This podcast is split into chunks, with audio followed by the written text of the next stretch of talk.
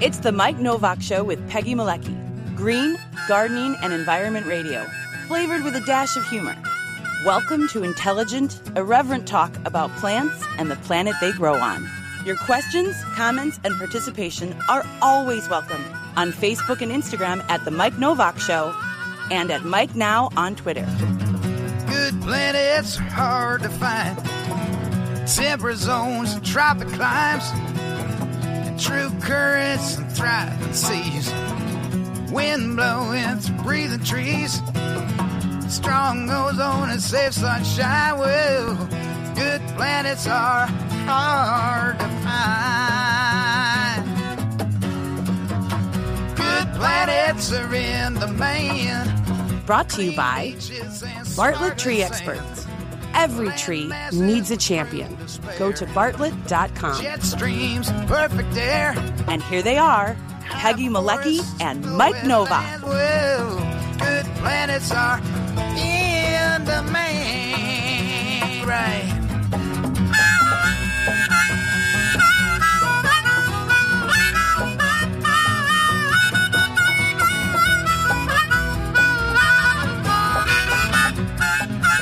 And I decided to. Uh, we didn't. We didn't have to see the uh, the grasshopper this week. So Yeah, I noticed we missed the grasshopper. We missed whatever was before that. Good morning. I, it's what what it was before is is uh, spring beauty, uh, and and um, um, and trout lily. It's a it's a photo of spring beauty Yeah. and trout lily. It was when I went out to the Morton Arboretum um, with uh, our our buddy Beth Botts, um, who is a um, Chicago, as many of you know, is a Chicago garden writer and uh, and just a, a brilliant writer and very smart, and has actually been uh, the host of this program from time to time when I I needed somebody to fill in. So uh, our, a shout out to to Beth. Oh, um, we could do the NBC thing here if we, we do that right. Uh, and speaking of uh, things going on in the garden, this was like totally last second. I mean, I know. I was looking, going, "Oh, I should have said this and this and this." I'm talking like two minutes ago, two minutes before the, the show started. Um, I, I After said- my computer started to work again, yes. Right, exactly. When your computer melted down for a half hour before uh, before the show, and that's when computers melt down. Is uh, Yes. just before you need them for the Zoom call, um, and uh, and to do a live whatever it is we do here. Uh, it is kind of a radio show because we are on WRWO Ottawa, Illinois, um, and on a on a delay basis. And we're and- internet radio. yeah, we are. Sorta, internet kinda. radio. It's it's internet audio and visual and whatever else. We we don't want to be defined. Uh, yeah, that's that. Sure. Yeah, yeah, that's the ticket. Yeah, we don't want to be defined. Okay. So let's, with that in mind, this came out. Look at this. Peggy's been out taking photographs in her backyard. Uh, that looks like uh, geranium maculatum, if you ask me. Is that what we've got there? Mhm. Some nice native geranium all Yeah. over my yard right now. See, would you dig some of those up so I can have? I have like one of these. I I, I have like I have one, and and my problem is I have geranium macro, macrorhizum, which is a thug, is a total thug, and it's gorgeous at this time of year. I have my whole yard, my whole front yard's purple because it has taken over everything, and I'm actually ripping out some of it. And Now uh, I still have a little of the the plants you gave me a couple years ago. You don't want- but it never that's- it never never- spread. Wow, I can't stop it. It it's uh, back, back, stop. Um, so, uh, all right. So that's that's one thing you have going here. Now, here's something that a lot of people would say, "Oh, that's invasive." Yeah, it is, but Lily- it's pretty for about a week and a half. Lily of the Valley. Um, Yeah, I, Now, I can't. It's everywhere. Well, I have it too, but mine hasn't bloomed. Now, how is it that yours is blooming and mine is Don't know. I don't know. It's it's been blooming for week and a half, two weeks already. really no. Yeah. Well, of course, I'm I'm always I'm constantly controlling mine. yeah, I, I I rip it out by the roots and it comes back anyways. Well, yeah, you, you're, you're the best you can do is is to sort of minimize the damage. Um, so, uh, and oh, and look what you have here, a purple shooting star, um, in amongst the sweet woodruff. Wow, Which is blooming like crazy right now. And Well, I've got the the more natural color, normal as it were, light purple, pinkish to the left. And I've got some white shooting stars somewhere. They're just not in here. I just I again I have like two in my yard, and they're they're probably underneath a May apple someplace because May, Which aren't blooming yet. yeah, At least and mine uh, aren't. Mark and Allison and Diana are all with us, um, and Diana's writing about Lily of the Valley. Amos is watching. Ernest is from Dry Dry, Portland, Oregon. Muguet, Muguet de Bois, Mougeot de Bois, Mougeot de Bois. Is that a, sh- uh, a which was a Coty fragrance for years. A de very classic No, fragrance. really? Of the Valley. hmm See, Yes. this is what my five years of French got me. Um, nothing. Zippity doo I don't speak French. uh, and- but you know how to pronounce Mougeot de Bois. Uh, it was w- one of my one of my grandmother's favorite fragrances. ah, okay. You, not Shalimar? Um, No, Okay. Well, okay. Now this is see, you did the close-ups. I I went for the wide view uh, in my backyard, Ooh. and this is um, it's it's kind of controlled chaos in my yard right now. So in the front there, that's Herbert. That's the only azalea I have. you you named it. No, that's actually the name of it. that's what they. It's called Herbert. Um, and Um, I'm just teasing you there. Oh, okay. And what I found out about Herbert, one of the things I've discovered is that uh, um, it actually survives in alkaline soil. So um, most rhododendrons and azaleas do not like alkaline soil. So if you're trying to grow them in the Midwest and they turn into sticks with leaves on the end of them, that's why. They, they're not happy in the soil here. But Herbert does okay. Um, and I'm sure there are a few others that do. That's um, because it has a name. It has yes, exactly exactly right. Lower right hand corner, you can see my uh, uh, wild ginger kind of going nuts, and right uh, at, uh, north of that is the um, sedge. The uh, oh, what's that really crazy invasive sedge? Um, Palm sedge. palm sedge. That's palm sedge there. Uh, Probably marching in from my yard. Yeah, uh, yeah, and there's all kinds of stuff there. And let me show you one more because Got your drumstick alliums in the background. Looks like. Um, uh, yeah, you're, you're well. They're not drumsticks. They're the. Uh, let's pop this in here. Boom! There we are in the background, Ah. and you can see what passes for a lawn uh, right now. Uh, I have not mowed. It is past Mother's Day, and uh, a week past Mother's Day, and I have not mowed. But um, that's okay. That's I'm going to do some trimming. I think this week because at some point you have to define a path in the yard. Uh, just some. Well, uh, if I don't, Legata gets lost every time she walks out there. But she likes. She actually likes a clear area. Um, and for Skeet, uh, because he's with us this morning, that is my Cornus mas uh, on the left there. That's the tree. Uh, see that ladder over on the right, upper right? Um, the uh, clematis you gave me last year is now climbing up that. ah, Uh, and I never mentioned it. You sent it to me because it sort of showed up in the mail unexpected, like. and I went, "What? What's this?" And so I got it in the ground. And obviously, in the first year, it's not going to do much. Um, but, uh, but but but what you see there, there's lots of sedges there. But there's other plants mixed in. A little bit of native, a little bit of non-native. Uh, I've been working more towards natives as the years go by. But that heuchera right in the center there, it's a purple heuchera, that Yeah. continues to thrive. And you know, if it's thriving, it stays. That's the way I look. I'm not going to rip that out because it's not a, a, a native. Nope, it's going to stay there because it adds uh, some contrast there, and I love Yeah. those. And those alliums, Yeah. they're they're hybrids too. Um, but how can you resist those purple blooms? Come on, give me a break. yeah, I have. That those are popping up ar- around um, some of the some of the natives that aren't flowering yet. So those are kind of like filling spaces for now. Yeah, because right now my yard is mostly still trilliums, jack in the pulpit, the geraniums, the may apples, the all the natives, and all the ferns that are starting to fill in really nicely right now. uh, all my ferns, I put them on. I put them on the side of the house and said, "Okay, survive, go for it," and uh, because I don't want them to take over my yard. And I put them in like the I gave I got some ferns from Beth Botts who we talked about before. She said, "Oh, be mm-hmm. careful where you put them because they'll take over." And I went, "Not where I'm going to put them."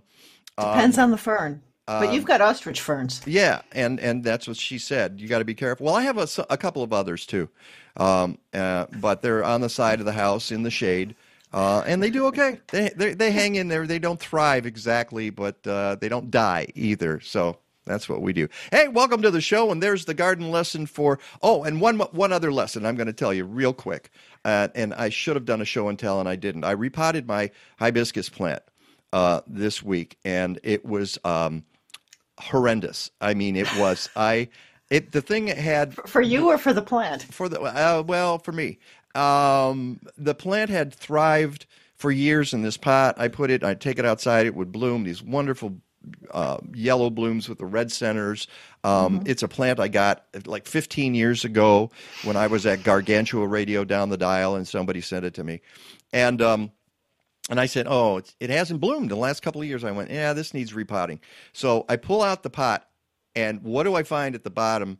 But all the popcorn, styrofoam popcorn things that I put in there because I used to tell people you do that, and now we know that is not true. That is a myth. You do not put rocks at the bottom. You do not put gravel at the bottom of your pot. You do not put the styrofoam popcorn at the bottom of your pot. You just put soil just all the way down.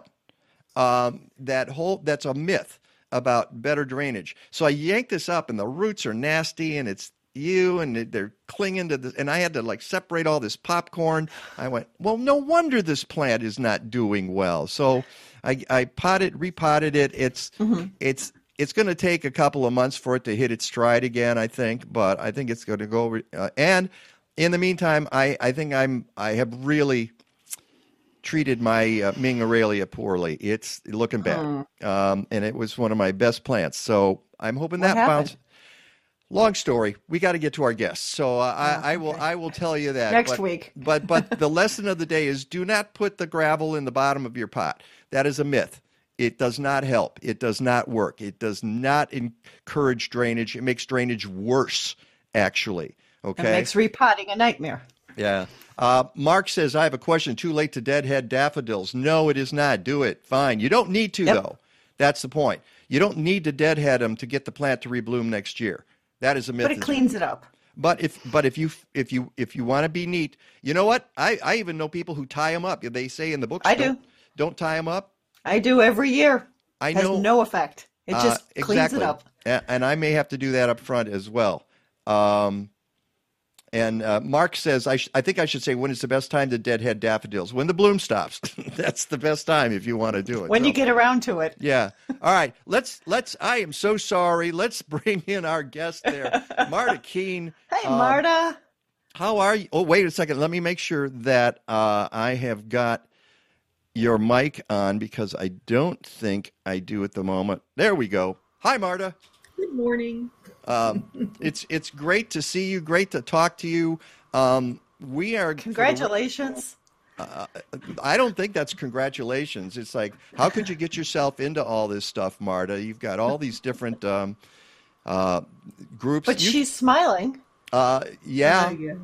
Uh, but uh, for for a little while anyway, uh, you should know that Marta is a uh, is uh, the Will County Recycling Program specialist, um, and that doesn't even begin to uh, enumerate all the things that she does. She recently became president of the Illinois Recycling Foundation, uh, the IRF. Now, that is an offshoot of the Illinois Recycling Association, and in full in full disclosure, I was a board member of the Illinois Recycling Association a few years back, uh, but that was before it split off. See, now this is an arcane stuff for people in the not-for-profit world, but uh, Illinois Recycling Association is a 501c6, which means it can lobby. It can go and, and go to uh, the General Assembly and say, hey, we would like to see this happen. But it also had limitations. It, it, it, and um, maybe you want to explain that, but the Illinois Recycling Foundation, Marta, is a 501c3, which, which is a charitable organization. So how, Yes. how does that work? What's the difference there, Marta? So, so the association was formed 40 years ago, and at the time, recycling was considered something that really did require a lot of uh, lobbying, basically, to try to get Yeah, community. because nobody wanted to do it, right? Is that it? Yeah. yeah, kind of. I, I don't know. I, but certainly a lot of education was needed. So I like to think most people like recycling and want to do it, but they didn't understand how. And of course, it's a cost. You know, nobody was knocking on anybody's doors offering to do it for free. So, so yeah, it did require a lot more uh, engagement with our government officials, and so uh, it was viewed as a 501c6, uh, and that's what it was adopted. And then about 20 years ago, we really saw a lot of pitfalls. And one of the biggest pitfalls is most of the job is education. Uh, so much, you know, trying to let communities know what they can do, trying to let uh, the, the public, when the public engages with us, certainly trying to help businesses thrive that are involved in recycling. That's one of our main focuses, and a lot of that is education. So we couldn't go after grants because of that. And what we did was we started investigating how we could become a 501c3. And we were very uh, slow, obviously, to do that. Like I said, 20 years. But we did get uh, board approval. Uh, we got the membership approval. Uh, that was about seven years ago. And, and then um, we ended up having to hire uh, an attorney and uh, try to figure this all out and get through the IRS process. And finally, last year, in the midst of COVID, we were able to split into the two entities. And so we're still sister organizations. We still work both out of the IllinoisRecycles.org website. But if you are somebody who is really wanting to do something legislatively, then you want to be a member of the association. And if you're somebody who really wants to see more education and wants to be involved in trying to do more locally, uh, more of a grassroots type of situation, then that's definitely our foundation. Yeah, that, that makes total sense. I'm going to ask you to do me a favor and just tilt down just a little bit on that camera. There you go. Better? That's, that's better. I appreciate that. Um, Good. Now, folks should also know that you're on the board of the National Recycling Coalition. Uh, you're chair of the Illinois Product Stewardship Council, um, and this is this is outside of your job in Will County, trying to get folks there to recycle. You, uh, what is, you know, we'll just put aside all that other stuff, all the other hats you wear but the, your hat at Will County in, in, as a recycling program specialist, what does that entail? So just yesterday, we had a collection program for household hazardous waste and electronics. So that's uh, doing special collections this fall. We'll do what we call a recycle palooza. We weren't able to do it during COVID. It depend on about 80 volunteers to pull it off, and it's a one-day event where we'll do scrap metal, we'll do scrap wood, clothing, uh, books, just a whole bunch of different materials. So I do a newsletter uh, gone, goes out electronically every month. I do our website education, and I arrange these special collection programs. Our electronics program is in uh, eight different communities. So we have an agreement with the city of Lockport that they do a program with us twice a week, and then a number of other communities we're in either once or twice a month to collect electronics. So people always have an easy way to get rid of theirs since they're banned from the landfill. But yeah, a wide variety uh, of things that I'm involved with there, as well as writing our solid waste plan. Every county is required to have one that needs updated every five years. And being involved sometimes on some statewide organizations is just kind of part and parcel of the job. So um, I've been on the contamination task force uh, at the state, and uh, I, am not on the current materials management advisory uh, council, but I have been asked to attend the meetings and provide some insights uh, to larger group. But uh, yeah, those those kinds of things happen a lot at, as part of my daily job. All right, I'm, I may ask you to repeat a few things because um, You're, we are having uh, internet issues uh, with uh, with you. For instance, uh, your your photo is frozen right now, but I think we can still hear you. You're you, there. You go, and you. Oh, just good. Yeah, Yeah. yeah. Um, it it it is what it is. Um, but uh, okay, so let's get to a, a, a really basic question here, uh, Marta, because this is why uh, you're on the show. Um, why is recycling so hard? It, it seems like it didn't used to be hard, and now it is hard. Why is it hard, Marta? Why can't we get it right, uh, especially in the city of Chicago? Chicago's recycling program, I have to use air quotes when I say their program because it is it's chaos. It's it's a it's an embarrassment. We are an embarrassment, uh, a worldwide embarrassment when it comes to recycling, but not so much in Will County, not so much in the collar counties. Um, so why I, I don't want to talk over you, Mike. I, but I'm hoping I can answer your question if you can hear me. I can hear you. You're there. Mm-hmm. So tell, go ahead and answer. Okay. Well, I I don't want Chicago to get the worst end of the stick, but obviously, yes, it is an embarrassment. The, the very low recycling recovery rate. Uh, but but I, I want to just tell you the one thing that has been really, really uh, shown since uh, the contamination task force started meeting is that if you go back to the 1990s when curbside recycling first started, uh, you know, in the suburbs, okay, it, it took off in the suburbs, and basically everybody had a bin, a little bin that everything blew out of. Uh, it was not good for litter, but at the same time, you got instant feedback from your driver. So if you put something in that bin that didn't belong, he didn't take it. He left the whole bin. You came home or you walked into your driveway and you found out, wow, you know, they, they didn't take that stuff. So then we went to the carts in 2000, which was great for things not blowing, and it was wonderful for back injuries for the poor guys that were bending over to lift these bins. Uh, but at the same time, that education just ended. It just completely disappeared. And so as we started recycling things like plastic bags and other items like electronics, uh, people started thinking they could throw those into the cart. And then, of course, this awareness of, well, if they can recycle a plastic soda pop bottle, well, they can recycle my kid's plastic toy. No, they cannot. And, and so, but the cart gave this impression that they could. So uh, a couple of years ago, there was a, uh, a yeah, 2018, Waste Management came out and they were telling us that the city of Elgin was experiencing a 40% contamination rate. And that was basically because of this this idea that um, people were misinformed. That we like to say wish cycling, you know, oh, if I can recycle this plastic item, that means I can recycle this plastic. No, that's I, not how it I works. should be able to. Yeah.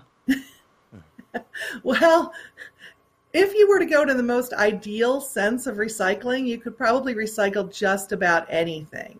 Okay, but that's just not financially, economically possible. Well, let, let me Right. let me let me But the stop thought you. being we should be able to. Yeah. Go ahead. Sorry, Mike. Uh, no, no, and, and let me stop there because um, we have had people on this show who have told us that uh, you know people like uh, TerraCycle they'll recycle just about anything.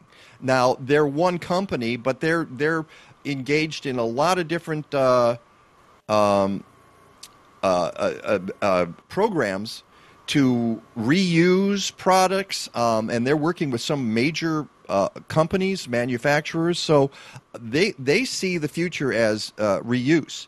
Um, but you're right about one thing that we we went to something called single stream.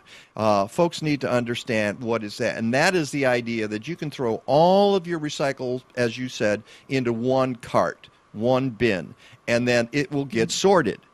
Uh, because I think people have this idea that our sorting and our sorting is pretty sophisticated compared to what it used to be, but it but it can't do everything. All right, and things get contaminated. So, for instance, if you have grease in a, a container, that's going to contaminate paper um, and other things. It's going. If you have uh, broken bottles, that can be a contaminant. I mean, you and I had a conversation the other day, Marta, about glass. Glass. Some some uh, recyclers are starting to look at glass and go, "Oh, that's a contaminant." Holy smoke! If you can't recycle glass, what can you recycle? Yeah, that's a basic, absolute basic, and it's Yeah. such a heavy material. Uh, you know, we, we want to recover it and the, the idea that we have an infinite amount of sand, well, that actually we don't, and they're mining it in different locations just to meet demand. Uh, we're really lucky in Will County. We have a company called Diageo, and they make the high end liquor bottles. You know, those are always glass, and um, they they are always looking for a, a recycled content because they've put it as part of their sustainability plan that they want to make uh, eventually 100% recycled glass bottle. Mm-hmm. And when you think about high end liquor and, and you know what you spend for it and the glass would be completely recycled, it sets that whole idea of quality standards on recycled material on its head. Because you know really. So obviously question, we can do we can do great glass and 100% recycled. So that leads to my question: Was single single stream recycling the best thing that ever happened to recycling or the worst thing that ever happened to recycling? Somewhere in the middle. We got a lot more people to participate when they stopped having to sort. Uh, but at the same time, we lost that whole education system, mm-hmm. and that's creating a lot of these problems. And then to go to your point about some of the material recovery facilities, or MRFs as we like to call them, where they, they take all our stuff and sort it, um, they're investing millions of dollars to successfully separate that glass. And and that is a huge investment. And there isn't like one piece of equipment that you can just go and buy off the shelf and suddenly make this work. You're tweaking uh, with an understanding of what your flow is. And when we, we had them on a webinar for Illinois Recycling Foundation earlier this year, and, and they talked uh, about that, and that that we have another um, facility in Peoria that is actually just put glass recycling separate. They don't take it curbside. Uh, and they have everybody bring their glass in. You don't get as many participants that way, but you do get really clean, valuable glass. And these people who've invested the millions over the years, they're getting really clean, marketable glass. But the people who aren't doing it, they're landfilling the glass. And that's just not what all of mm. us are paying for in our curbside programs. Or so, thinking yeah, we're doing. Chicago, I'm really excited about your programs that are going to happen in Chicago with Lakeshore. Well, yeah, and, and sorry, one of the things that happened, and, and then we're going to have to break here, is that uh, recently uh, waste management. All right, you got to start. You got to go back to the beginning because yeah. Chicago's follow the line is broken uh, up into six areas, recycling areas. All right, and city crews do two of them, um, um, and we had I believe, well, Waste Management was doing two, three. They were doing three. They were doing half of it, and then it was Sims, and then that became Lakeshore, I believe. Didn't it? Was that is that the case, uh, Marta? Do you? Yeah, I think so. So now, yeah, that's how I recall it when I read about it. Yes. Yeah. So what the city did this year finally, because there were a couple of exposes that came out from the Better Government Association. We had Madison Hopkins on our program a couple of times. Peggy and I talked to her, uh, and one of the things they discovered was that waste management, we don't know for sure, they might have been double dipping which is to say, they own landfills, but they also recycle. And they were tagging bins at a rate 20 times higher than the other companies and the city workers were doing, mm-hmm. which means that they could take those recycling bins and take them to their landfills. So it was win win. And get paid twice. And get paid twice. Um, and so this year, the uh, city of Chicago booted waste management and brought in Lakeshore Recycling Systems, which is now, I believe, called LRS right? Mm-hmm. right. They, have rebranded, so they don't even want to use the name Lakeshore. It's LRS, which I never understand because it just it just well, makes. It's also expanded because Lakeshore was always very much North Shore and closer to the lake. So yeah, this... but you know, the minute you get away from an ident- an identity and you go to numbers and letters and you know it's hey, company number seven is now in charge of our recycling. Okay, let's see what happens. No, and, and I shouldn't me I'm just mean mouthing their their marketing, not not the company itself, because they're apparently a really excellent company. We're going to see if the rates improve in Chicago, mm-hmm. and uh, we don't know. But uh, that is, a, as you say, that is a step forward for the city of Chicago. So let's leave it there. I've got some photos to show you uh, when we come back, uh, and and out of this break, if you folks are watching this break, and I hope you are because we have wonderful sponsors on the Mike Nowak Show. Uh, at the end of it, you're going to see something pretty funny that we will talk about when we come back. That's Marta Keane from Will County Recycling. It's the Mike Nowak Show with Peggy Malecki. We'll be right back. Whether you're a farmer or a backyard gardener, assist your soil in providing key nutrients to your plants with Spectrum Soil Inoculum from Tainio Biologicals. The beneficial microorganisms in Spectrum break down and release vital nutrients and make them more accessible to your plants. Spectrum works with nature to decompose organic matter into humus, building richer, healthier soil. Spectrum is approved for use on certified organic crops and is OMRI listed. Get Spectrum at blazing-star.com. Since 2001, Diveheart has been revolutionizing rehabilitation using zero gravity and scuba therapy to give confidence, independence, self esteem, and yes, freedom to children, veterans, and others with disabilities. At Diveheart, we believe in the power of partnership because together we can do great things. Let Diveheart help you imagine the possibilities in your life. Go to diveheart.org to learn more. You have the ability to give your soil a superpower. It's called composting. If you don't have a backyard, you need to contact Collective Resource Compost. CRC has diverted 7,000 tons of food scraps since 2010. They bring you a fresh 5 gallon bucket or a 32 gallon neighbor tote with each pickup. You fill it with organic matter from your kitchen, they swap it out and get it to a commercial composting operation. Fight climate change. Go to collectiveresource.us. These were good. Hold it right there, needless trash thrower wares. What do you think you're doing? Who are you? I'm Lobster Boy, and I couldn't help but notice you threw away something that could be recycled. Recycled? How? Follow me! Wow! What is this magical place? This is the recycling center. How does it work? You simply put whatever you're recycling into its appropriate bin. We have newspaper, boxboard, cardboard, plastic, glass, aluminum cans, and tin cans. There's also a pile for scrap metal and one for universal waste, such as TVs, fluorescent bulbs, rechargeable batteries, car batteries, and cell phone batteries. Then at night, little elves come in here and take it all away. Really? Well, everything but the elf part. I don't think. So just remember this catchy jingle I made up. Be like Michael and recycle. Who's Michael? This guy. My name's Dave. It doesn't matter. Recycle. Be like Michael. Be like Michael. I think that that's going to have to be a drop in for this show. Be like Says Michael Boy. and recycle.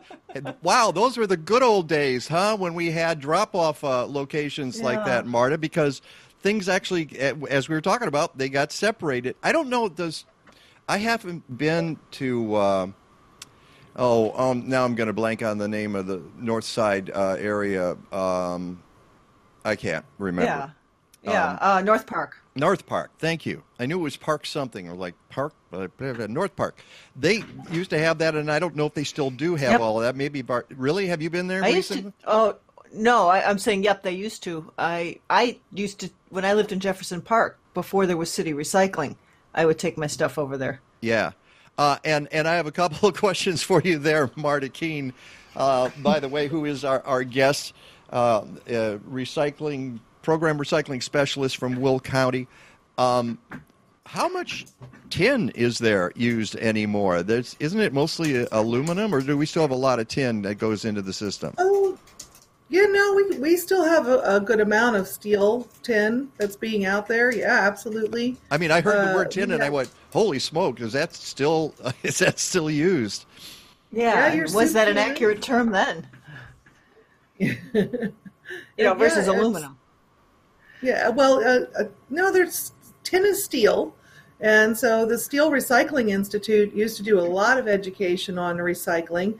And we still have some steel workers in uh, our area in Will County, and they certainly uh, let us know if anything happens with the recycling when it concerns steel. What when you Air- say air when you say when you say tin is steel. Some of them can be steel.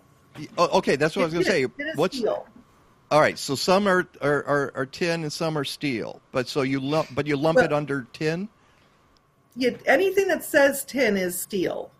It's it's it's yeah. It's it just uh, keep in mind there's different ways of making both aluminum and steel. So your your chemical makeup might vary slightly. Yeah. Your aluminum can has like seven different formulas of aluminum in it because the the tops and bottoms are different than the roll that goes around, and that's different than the tab. And yeah, but it's it's all too technical. No, none of us need to know that level. Yeah, but that but even with those different metals, that's easier to recycle than plastics, right? Yes. So glass, aluminum, and steel all go into 3,000 degree Fahrenheit furnaces. And what that means is a little bit of food residue in there, not a lot, but a little, um, a label, that kind of stuff. It's not going to make any difference. 3,000 degrees is pretty darn hot. Uh, but plastic, you could melt in your oven. I don't recommend it, but um, you could. It, it'll melt at the same temperature. we, we you probably all have over the years.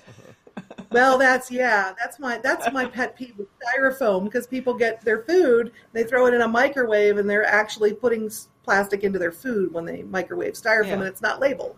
Doesn't say don't microwave. I don't know why it doesn't say that. While we're on styrofoam, before we forget, the uh, IRF, the Illinois Recycling Foundation, is doing a, a seminar this week about expanded polystyrene, which most people know as styrofoam, right?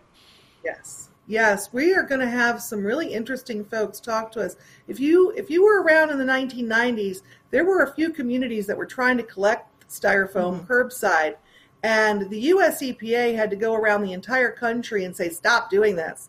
It's not. It's we we can't do this. It's not uh, something that's working." And so there's a couple of companies with different approaches to this. Uh, Dart, which is all over Illinois and has a free drop off in North Aurora uh, for styrofoam. They don't do the peanuts, but they do the they do the clean um, food containers. They'll do the cups. They'll do those blocks that protect our electronics. So they're going to be speaking along with a couple of other companies. One of them is building a facility where they want to do chemical. They want to break the styrofoam down to its chemical uh, compounds and then be, be able to recycle it that way. So that's going to be really interesting. But then we also have a really great gal from Shedd Aquarium who's going to talk about their efforts to actually reduce styrofoam, which of course we all should be trying to do, um, and not need as much of it. Yeah, you know, uh, uh, and by the way, if you want to be part of this, go to illinoisrecycles.org. Um, and on the left side, if you scroll down a little bit, it says foam recycling options and possibilities. The webinar is this Wednesday, May 19th, 10:30 a.m. Um, and uh, is there a fee for that?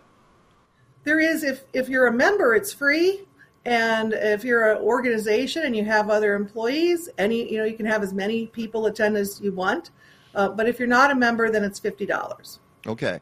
Uh, and and I really should go because I have a garage full of polystyrene that I refuse to throw away. This is me, and I, I you know I, there are a lot of people like me out there who who they just they know that someday we're gonna we're gonna know what to do with this, uh, but until then they because I know what happens if you put it in the garbage and it moves uh, it if it gets uh, out somehow. It's going to be all over the alley. It's going to break up. Uh, it's going to be there. I boy, I've, there have been some polystyrene uh, accidents in my uh, alley that have had that stuff blown around for months.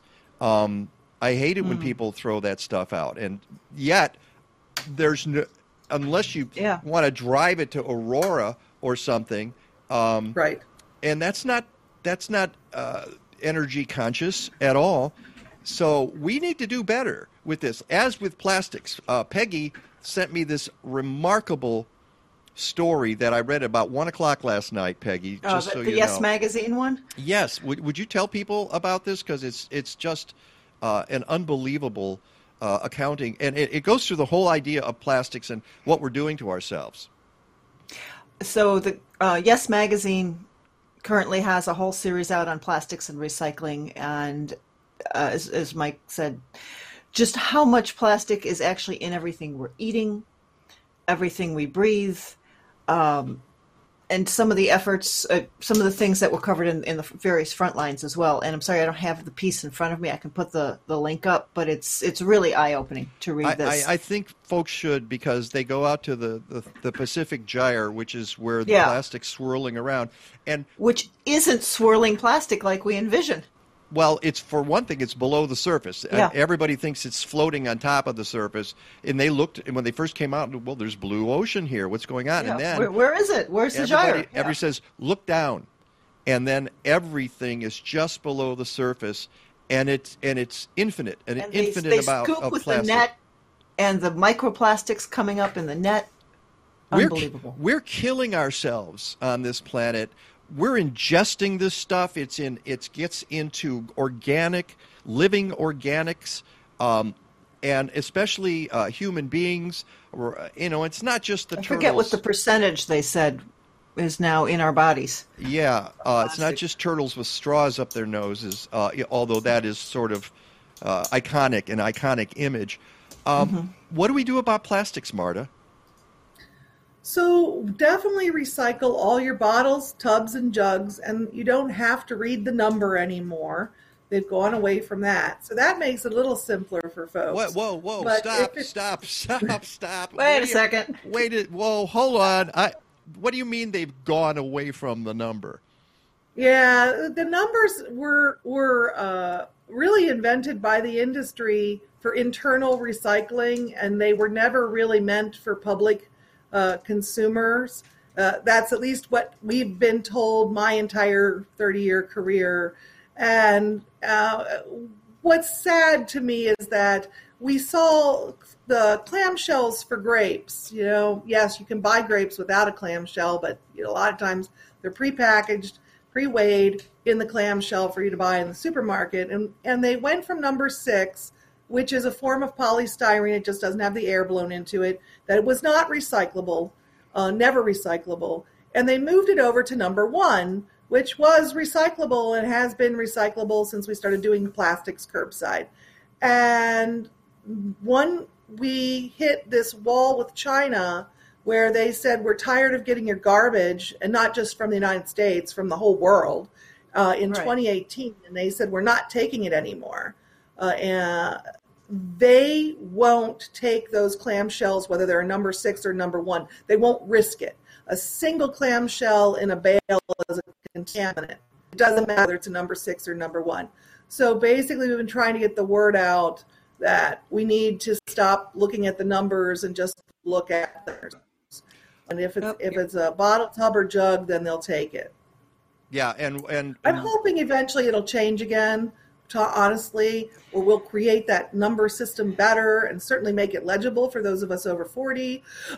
well, yeah, but the, you But- know, a good point. Uh, It- it- excellent. it- you get a you get a ding for that one. Uh, And- nobody nobody can read those those labels. The problem is we're making too many different kinds of plastics, and most of it, or a lot, And- I shouldn't say most of it. A lot of it cannot be recycled. Yes, Peggy. And even when it says it's a recyclable number, a one, a this, or that, is it actually getting recycled? We think it is when we put it in the bin, but it's not. So, you know, so when it was going that to whole China, numbers question. Yeah, Well, when it was I- going wait, to wait. China prior to 2018, a lot of it wasn't getting recycled, and we all thought that it was. Uh, if you look at the pictures in China, they're using uh, child labor and everything else to basically go through these piles of materials that were coming in and pulling out the ones that were recyclable. But it wasn't all of them by any stretch of the imagination, and there are piles all over Asia, not just in China, of our materials, our waste, as well as the rest of the And globe Africa. that never gotten recycled. Everywhere. And in Africa. I mean, Yes. the point is we've taken our garbage and we've sent it around the world to where, whichever country will take it. China got smart.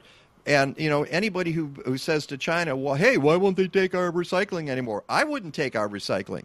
Um, and, and China's being smart about it because the United States, the richest country in the history of the planet, cannot figure out what to do with plastics. And this is this is where this yes article comes in that uh, Peggy sent me, uh, and other articles. I mean, I've read about this for years.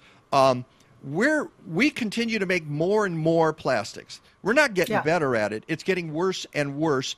And the plastics industry sugarcoats it and says, Yeah. "Don't worry, it's all recyclable," but it's not all recyclable. And um, it's when do we get to the breaking point with this? Um, and Yeah, I, and it's- Oh, we've already hit the breaking point. That, that frontline, that whole series of frontline plastics from 2020 and also the 2021 February piece saying it's plan B for the oil industry. That single use plastics, full speed ahead. Right. How and and here's the that? thing. So this is where this is where we can switch over and put my little hat on for the Illinois Product Stewardship Okay. Council. good, Okay, great segue. Thank you. How about that? if if we really want to address this, we have to look at what Europe is doing to address this, and that is they're passing laws that are extended producer responsibility, or EPR is the acronym. And that is basically telling these manufacturers if you're going to make it, then you're going to pay to recycle it, or you're going to pay a bigger fee to dispose of it. And it's not going to continue to be put on the backs of the consumers all the time. Okay, so uh, if I, I, I like to throw K Cup under the bus, I'll be really honest with you. They went and they did a laboratory study and they said, hey, our cups are totally recyclable. Well, in a lab, they are, just like everything else is recyclable in a lab. But for that to go into your curbside cart and go to a material recovery facility, they literally have to have a special optical sorter to find that cup. They have to have the space on their line to drop that off. And then they have to have a truckload before they can ship it out. And that is not something any of the material recovery facilities that I've ever talked to are willing to do for K cups. So it's it's just not. Now I would also say you have something like Carton Council and the the um, packaging, the really cool packaging. We don't need refrigeration, but it's a layered package. It's a difficult package. It's got a layer of aluminum and a layer of paper. Okay, they went around and they gave grants to material recovery facilities all over the nation to help them uh, sort this. So they made room on their lines for this, um, or they were able to separate it later. But they they created a market for this material. They when they came out and they said our material is recyclable, they had programs established across the country for it. They didn't say we can recycle it in a lab, and that's a huge difference. Okay, Yeah. um, and TerraCycle has that kind of an EPR idea without the legislation, where they're doing a, a corporate agreement with a business, and that corporation is now taking responsibility for their material, and they're getting people to do like your cartoon with the puppets, right? they they are literally putting boxes up in schools, or residents can buy into their program and get a box, and you are choosing to separate just that one item and send it to TerraCycle, and then all the recycling cost involved is being covered by the corporation. So, uh, you know, that's what we need to do. We need to have more EPR legislation, and that's our our electronics program in Illinois isn't an EPR law. Yeah, and, and, and this is such an important point, uh, and, and your work with the Illinois Product Stewardship Council is important, and EPR. We we need to put this right back on the backs of the manufacturers. Get it off the, the whole thing. Okay, I'm going to show you something that started in the 50s. All right, right now, let me let me mm-hmm. pop this in. I think you're going to appreciate this. Some of us actually remember this when it came out. A lot of you maybe have never seen it before. This is from 1971.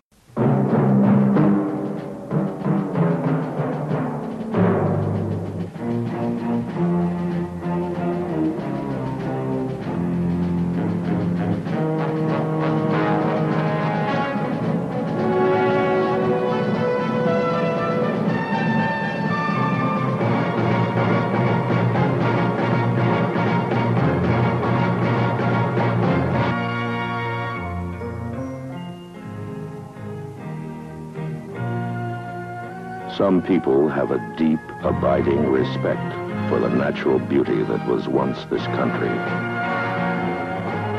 And some people don't. People start pollution. People can stop it. That was obviously in 1971 there were no websites, so this has been added uh, Yeah. at the end. Keep America Beautiful. Um, Year after and- Earth Day. and the point is, and they say people uh, can can change this. You know, we we caused it, so we should fix it. Wait a second, they're talking pollution here. Who's causing pollution? You think the guy on the street is, and and they are some, but who's really causing pollution? The big companies. And Keep America Beautiful was started as a as a cover for all of these big companies mm-hmm. that didn't want bottle bills, that didn't really want to take responsibility themselves. So they created Keep America Beautiful. On And what- purpose, And what did they do? They flipped it around. They said, "No, mm-hmm. you're responsible, not us." So you, why aren't you doing your job as a citizen? Holy smoke! The, the Keep America Beautiful might be the most cynical organization in the entire country. Um, and that is where the EPR comes in, Marta, where we need to, uh, we've got to flip it right back and say, nope, you guys are creating this stuff without any thought as to the end of life of these products. And, Yes. uh, you know, I read a book 20 years ago, Cradle to Cradle, which still apply. Yes, anybody who's Which we stu- still haven't figured out how to do. right. No, we haven't, have we, Marta? Not no. There's there's examples of it, but no, in general, we we have not. Uh, we need to do it more. Aluminum cans become aluminum cans. Ninety percent of the time, they're going right back into aluminum cans. Yeah, So but, can I can I stop you there? Let me stop you. Let me stop you. Thing. Okay, go ahead. Go ahead. Well, I just that's one item of all the But but it's not even that. We we had a, a, an aluminum expert on the show a couple of years ago, and he said we create more virgin aluminum now than we do recycle Mm-hmm. uh, aluminum, even though aluminum is the most recyclable item around. We have products made now from aluminum that was uh, mined and processed in uh, a hundred years Well, ago. Yeah, and World War II, aluminum like crazy being used, he said. Yeah. So- oh, yeah. No, absolutely. It just the the issue is we don't recover enough. We don't recover enough. Just like we don't recover enough glass, we don't recover enough aluminum. And you know, think about all the places you go where there isn't recycling. You know, there's not enough public entities that recycle. There's not enough athletic areas. You know, stadiums, things like that. Um, there's always way more garbage cans, and this is something I've observed for 30 years.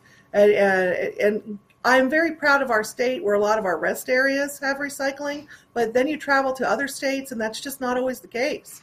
And, and it's nothing for my family when we're driving. We tend to drive across the country, and it's nothing for us to just accumulate all of our recyclables until we find a place to recycle them. That's not the average person, uh, and, and nor do I expect it to be the average person. But uh, why why isn't the industry taking more of an Yeah. uh, approach to take care of this material? And what about that's consumers? What about at the institutional level? What about at say hospitals? Look at all the plastic they're using. What about at companies? What about at at manufacturing? And, and again, it, it goes back to what are the alternatives? Can they make it out of something that is recyclable? Um, and with hospitals, it's a harder sell because a lot of those become by you know biohazard, and so um, the wrapping that the needle was in is not a biohazard. Okay, but once the needle's used, then you know you've got that whole situation. Yeah. So What do you do? All of those things, you know, and yeah, um, some of the some of the folks will say that incineration is an option, but I will say the environmental community never wants to see anything incinerated, even if we're covering the energy. So then you look at this company we have speaking on on uh, Wednesday that wants to do chemical. They want to take it down to a chemical molecular level. Well, maybe that's the the solution. And is it expensive? I'm sure it's absolutely expensive. But again, if you've got a, a hospital that's got a lot of plastic waste, maybe that's the best solution for that that biohazard plastic waste. It's certainly not going to be a biohazard on the molecular level. Yeah, I think uh, you know. Uh, again, uh, if we wait for the industry to do this, we're dead. We're all just uh, we're going to be we're going to uh, we're going to be ninety percent plastic. Um, at some point, uh, and I and, and I know some people hate it when I say things like that. You got to legislate some of these things too, because they're you can't count on these companies to be good actors. They're they're they're only beholden to their their stockholders. That's it. That's the bottom Mhm. line. And even the Supreme Court says things like Yeah. that. And by law, they are. Um, well, those maybe those laws need to change too. Um, you know, here I am getting in my, my crazy lefty, but I don't care because the planet is in crisis. We've got climate change, and on top of it, we've got a plastics crisis. And let me show you something here. A real quick story before, because we're going to have to wrap up here pretty quickly. Um, in January, I got a, an email from one of our listeners who said, "Hey, I think uh, City of Chicago is putting garbage into the recycling."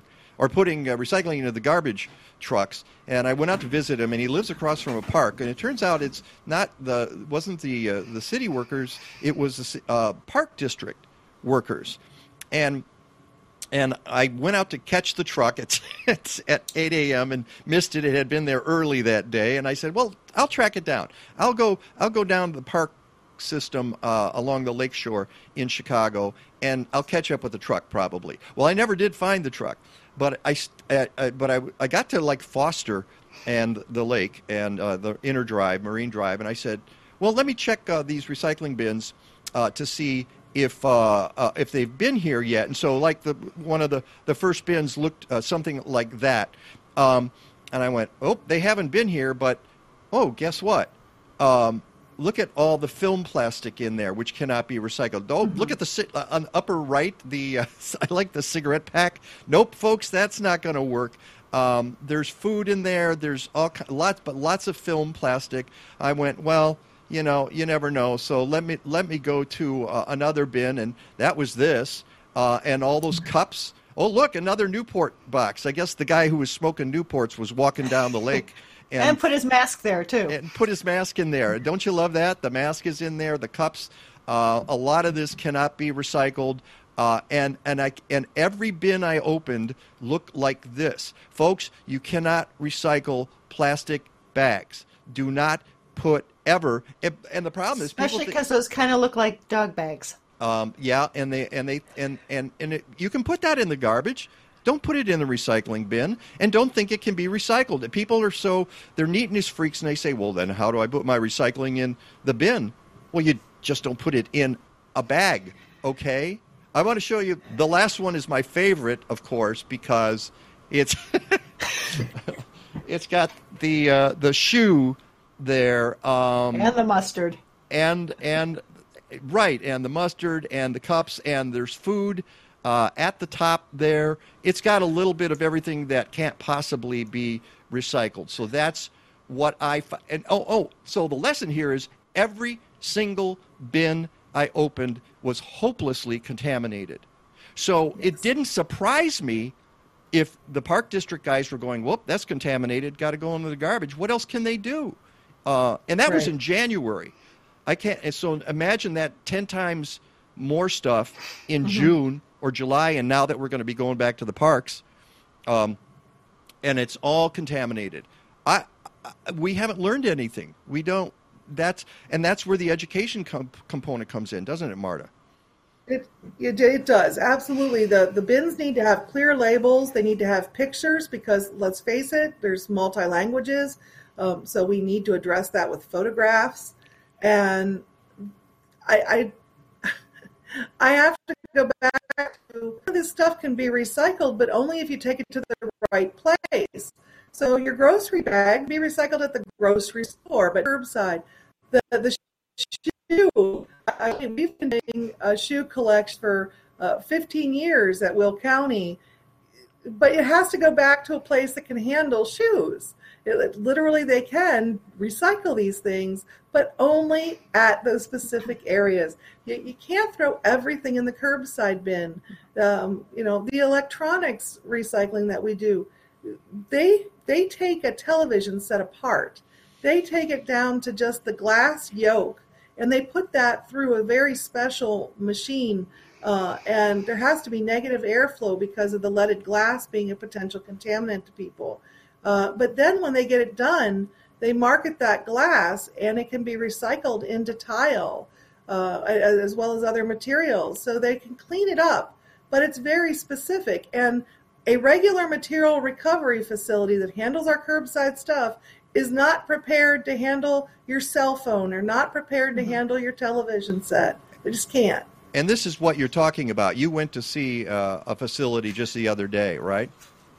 Yeah, just this past week, I went to Janesville, Wisconsin to see URT uh, and um, Universal Recycling Technologies, and you can see that the this the top right where the they're going up into the machine to have the glass broken, and then down on the bottom you can see what happens to the material. That first picture on the left is uh, some of the metals that are coming out. The second is some of the plastics, and then the third is that glass, and it's it's been processed so much that you can literally pick it up with your hand and it's not going to cut you. So it's it really they do a great job there. I, I've seen a lot of different electronics recyclers. I can't say great job for everybody, but I, I can say they are doing a wonderful job. We don't get to select them. We're part of the, the state's EPR legislation, which is called CERA, the Consumer Electronics Recycling Act. Mm-hmm. And so there's a clearinghouse of electronic manufacturers that bids who's going to take our electronics, and then they assign these different groups to do our materials. So we, we just package them up the way they tell us to, but uh, they cover transportation, and uh, we cover the actual cost of collection on the ground. Oh, and by the way, um, I, we had somebody write, "Yes, I remember that PSA." The uh, the Indian uh, who turns out was a, a, an Italian guy. He was an Italian American. Ita- Italian American uh, who who made a lot of money uh, playing that Indian uh, Iron Eyes.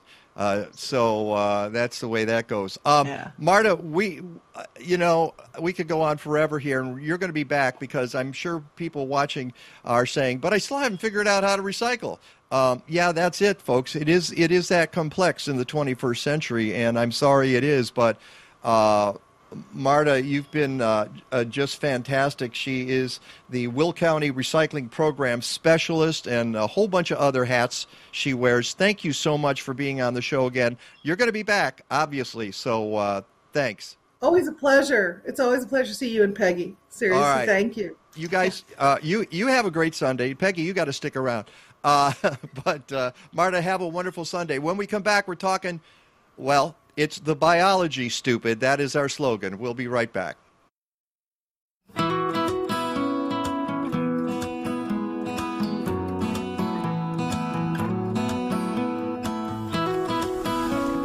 Hi, I'm Vic Nakashima with Bartlett Tree Experts.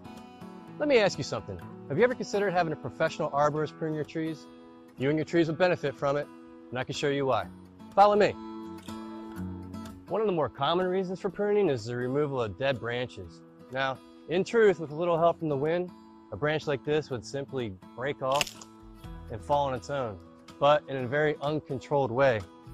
And a branch this size falling from this height could be a very serious hazard. Our team of arborists, through pruning, will ensure that these branches make it to the ground in a safe way. Staying clear? All clear. When necessary, we can use ropes and rigging gear to control branches once they're cut, protecting anything of value that might lie below. You'll notice that when a branch simply breaks off on its own, it usually leaves behind a stub. And it seems harmless enough, but this is actually now an impediment to the tree's natural process to close over that wound. By making a precision cut, an experienced arborist can expedite that process, shielding this site from pests and decay.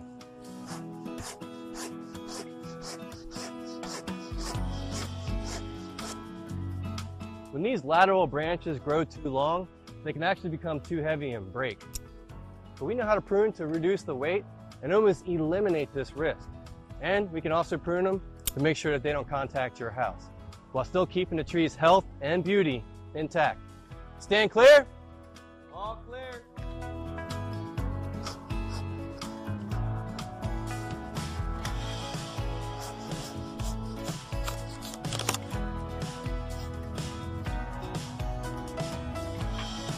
Worried about your tree blowing over in the wind? We can selectively remove live branches so that strong winds will pass through your tree's canopy more easily. You know, hazard reduction is important, but pruning can also provide harmony to your landscape. These lower branches are blocking the sun and shading out this garden, and the lawn is suffering as well. By pruning these branches, we can raise the crown and achieve the goal of sunlight. It may surprise you to know that Bartlett Tree Experts also specializes in the pruning of ornamentals. There's a lot to consider when you're pruning a tree like this, and we do it every day. So, whether it's fruit trees, shrubs, young trees, or mature, Bartlett Tree Experts can provide all your pruning needs. Welcome to the Mike Nowak Show with Peggy Malecki. Green, gardening, and environment radio with just a soupçon of humor. Or is that a dash? Brought to you by Bartlett Tree Experts. Every tree needs a champion. Go to bartlett.com. Here they are again, Peggy Malecki and Mike Nowak. All I need is good food to eat and make me healthy, wealthy, wide awake. Lettuce, tomatoes, rutabaga. What about those sweet potatoes? All I need is good food to eat. All I need is good food to eat. All I need is good tools to make me music, gorgeous lawn serene. And welcome back to the Mike Nowak Show with Peggy Malecki. That guy you see in the center of your screen has been on our program before. Every time we need to uh, talk uh, about soil biology, he's one of the people we look to. That is Dennis Warnecke uh, from Tainio Biologicals Inc. Um, they work with uh, Blazing Star Nursery, uh, which is a great sponsor. Boy, that's piercing. I know, isn't it, Dennis? It's like, wow, that's, that's really loud. Um, and um, they are um, a distributor of Tainio Biologicals. Um, and as I said before the break, uh, and I have just said to people forever and ever, uh, it's the biology, stupid. You've got to really uh, make your soil, the organisms in your soil healthy before you can make your plants healthy, right, Dennis? That's the foundation of the whole process. Take care of your soil, and the plant will take care of itself. Um, so, uh, one of the things you said uh, the la- you wrote to me the last time you were here is you said, "Don't treat your soil like dirt." uh, soil. That's another one. Words I, to live by. I, I may steal that one as well. Um, as you said, soil is a living, breathing thing that not only plants depend on, but all life on Earth. Most people regard soil as merely a root anchor and reservoir for chemicals, if they even go that far, Dennis. If they even Uh, think about it. Yeah. Um, and the organic approach, which is what you do, uh, focuses on prevention. So you are the uh, director of sales and technical support at Tainio, but you know I've seen you in in, in uh, at work before, and you're just a, a really smart guy. You know a lot about this stuff. What is it that uh, the average gardener does not understand? Like we said, that they treat their soil like dirt. Uh, what are they not getting?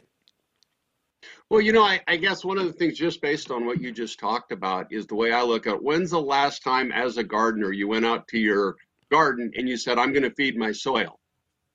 We always say we're going to feed our plants. And really, what we need to do is back up and feed our soil.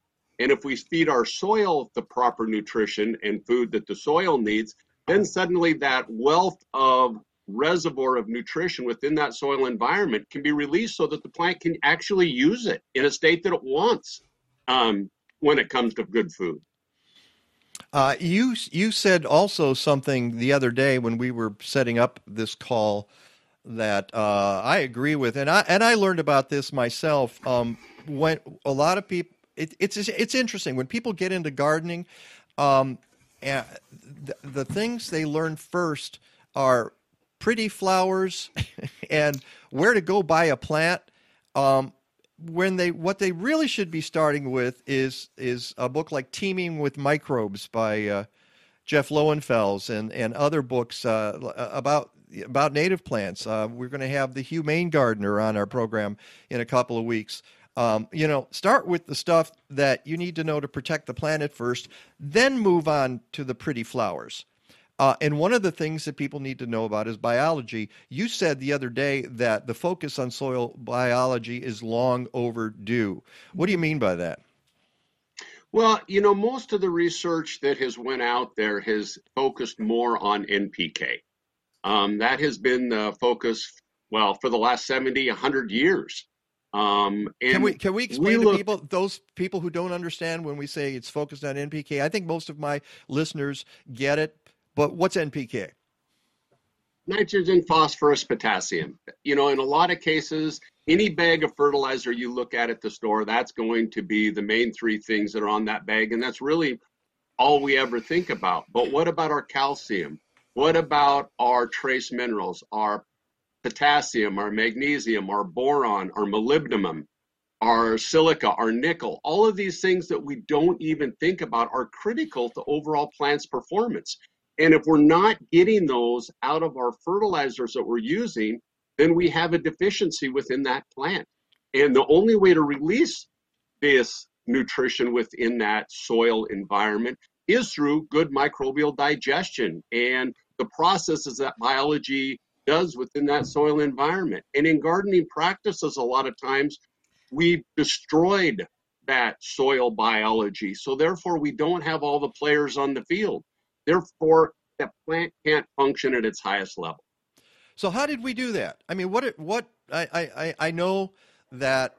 All right, let's for instance, our, our friend Steve Wenzel from Tide, uh, from uh, Blazing Star sent something that said, "Should you till your soil?" What about tilling? A lot of people do that religiously. Now, obviously, a lot of farmers do, but then there's the the no-till uh, farming. Uh, what what do you think about tilling? Well, I, I guess I look at it as a recreational tilling where we just go out and do it because we think we have to, or are we doing it for a specific purpose? In some soil environments, I call it minimal tillage. Some tillage is necessary. But every time we till that soil, we disrupt that by uh, microbial community, that fungal community within that soil environment. And um, we have to take a look at that based on what are we doing. I, I kind of give the example um, that we look at that. Dr. Hatfield, for an example, who's done a lot of research based on this. Um, I mean, he gives the example of a tornado coming through your your town and wiping everything out. I mean, that's what we have to look at. We've destroyed their homes, we've destroyed their Wow. food source, we've destroyed their structure, and now they have to go back to rebuilding that um, in order to create an environment that they can actually support and grow. And if we do that, suddenly we've lost that microbial community. We've lost populations. Now they can't provide the function necessary in order to support the plant. And they have to restart. Restart every time we till. I mean, and we thought we talk about tilling. We talk about I call it herbicides, fungicides, insecticides. Um, you know, at Tainio, we always say if you're going to spray life, spray life. If you're going to spray death, spray death. Um, and usually, if we're spraying life, we're doing something good for our soil. If we're spraying death, we now have to realize okay, not only have we killed the insect or the disease that we wanted to attack in that soil environment, now what are we going to do to fix it? We, we hurt the good guys too. So now let's go in and fix what we've destroyed so that that plant can actually hunk, uh, function at its highest level. You know, I, I had talked to you earlier that in agriculture and home gardening, I look at managing stress. Um, from the day that seed germinates and starts to grow, everything we can do to reduce stress in that plant increases overall plant health and also yield. Same as the human body. If we can reduce stress, we can take care of ourselves. We're less susceptible to mm-hmm. colds and everything that environment puts out at us. Our plants are the exact same way. Can we can we figure out how to give masks to plants because uh, there's a lot of people who've worn masks in the last year who have not had a cold, who have not gotten the flu, who have been the healthiest they've been in uh, years.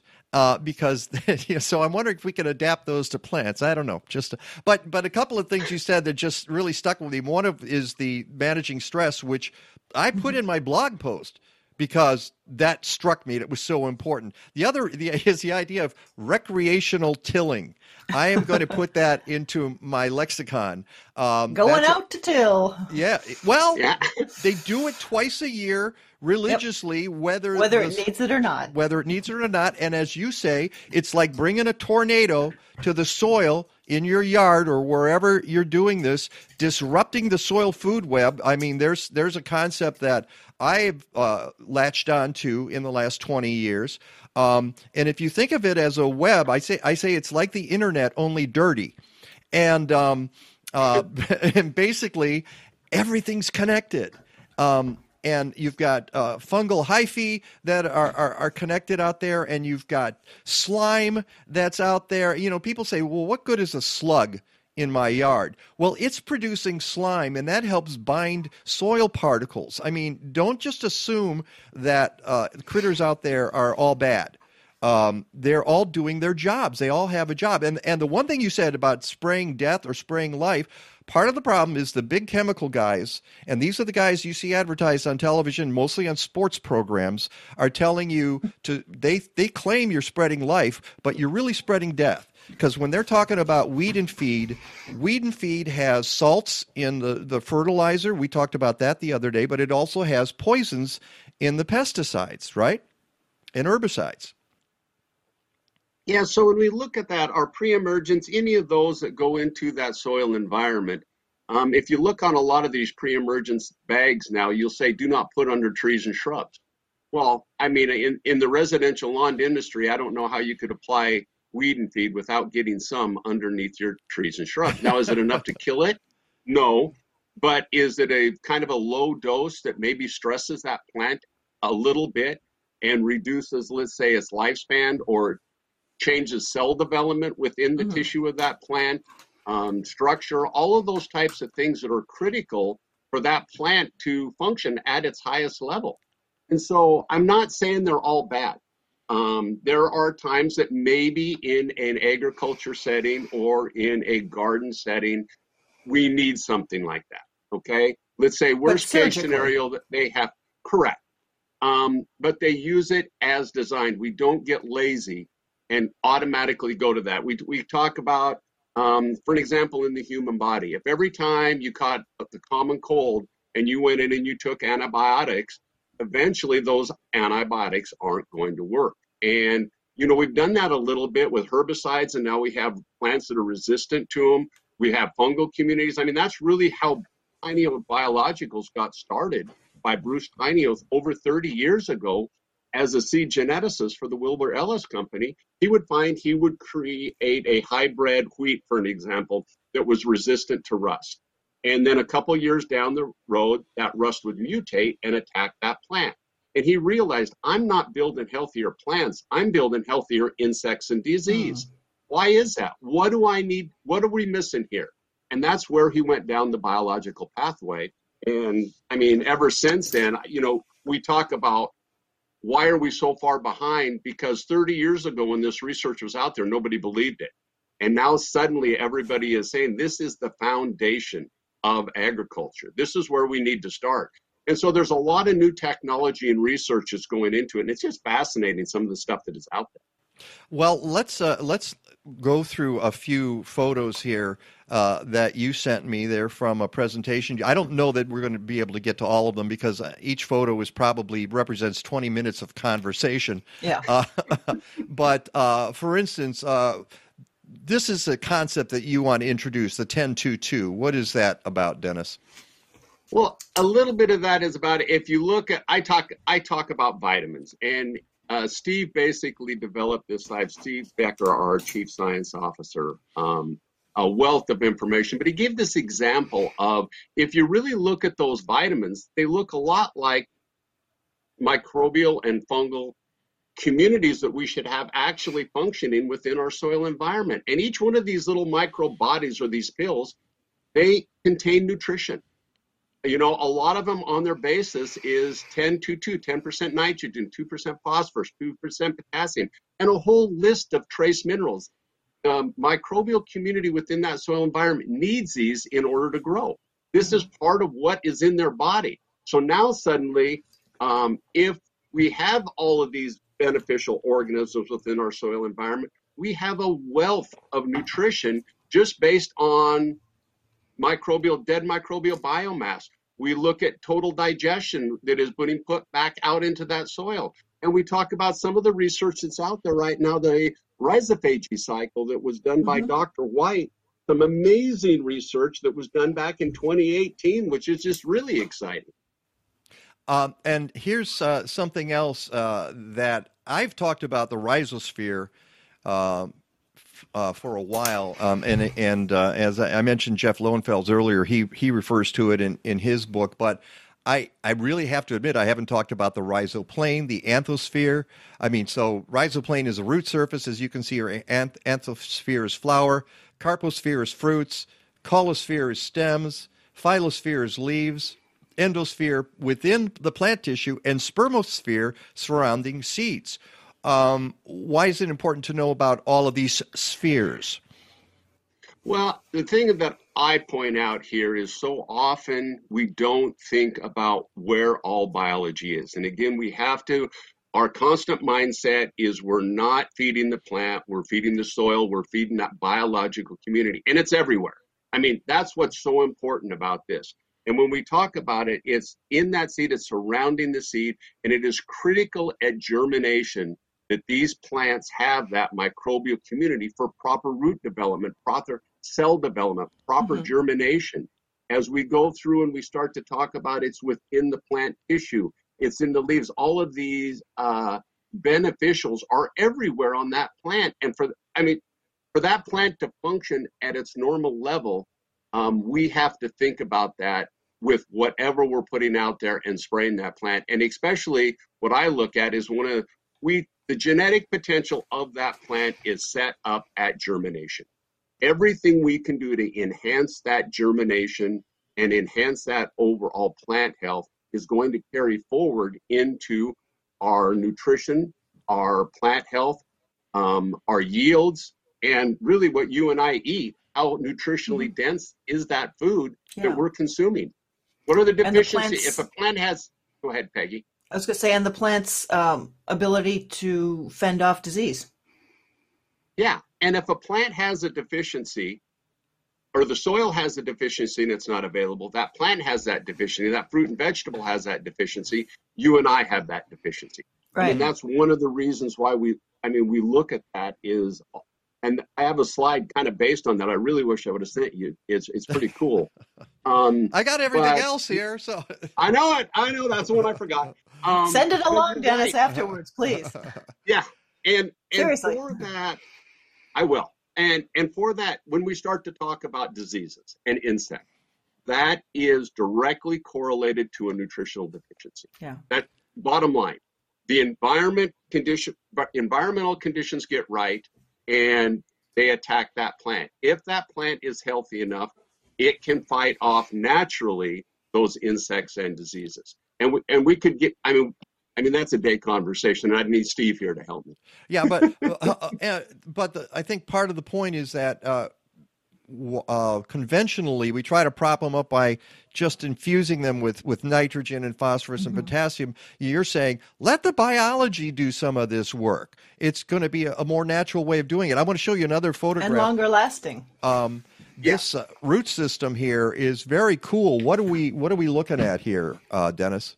Well, when we start to talk about the plant, we often think of putting nutrition in the ground and it goes up into the plant, and that's how the plant grows.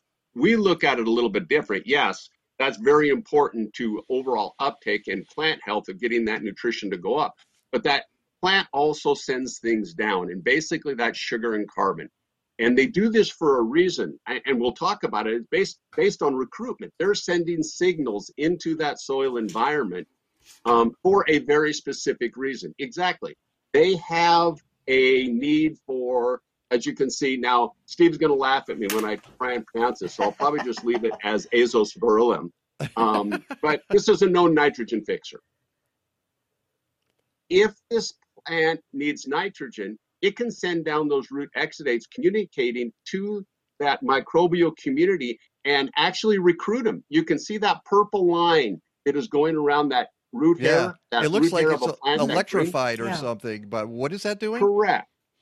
It that is a recruitment of azospirillum within that soil environment based on these little droplets you see on the left hand side of these exudates going into that soil environment.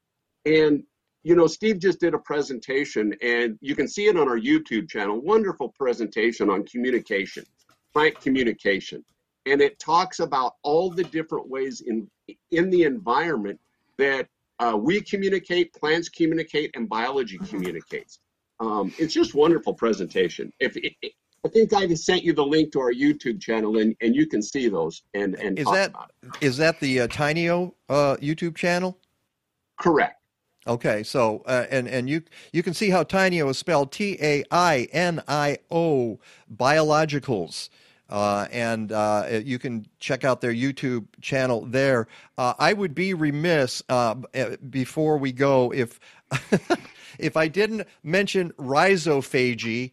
Um, I have uh, that's a word I had never heard in my life before. I'm going to ask you to give me like two minutes on it, and then I want you to talk very briefly about a product that we've been showing here, advertising on the show, uh, Spectrum, and, and what people might do with it. But here's here's the rhizophagy cycle. What the heck is rhiz- rhizophagy, uh, Dennis? Well, when you, we start to talk about rhizome, which is root, and so this is a cycle.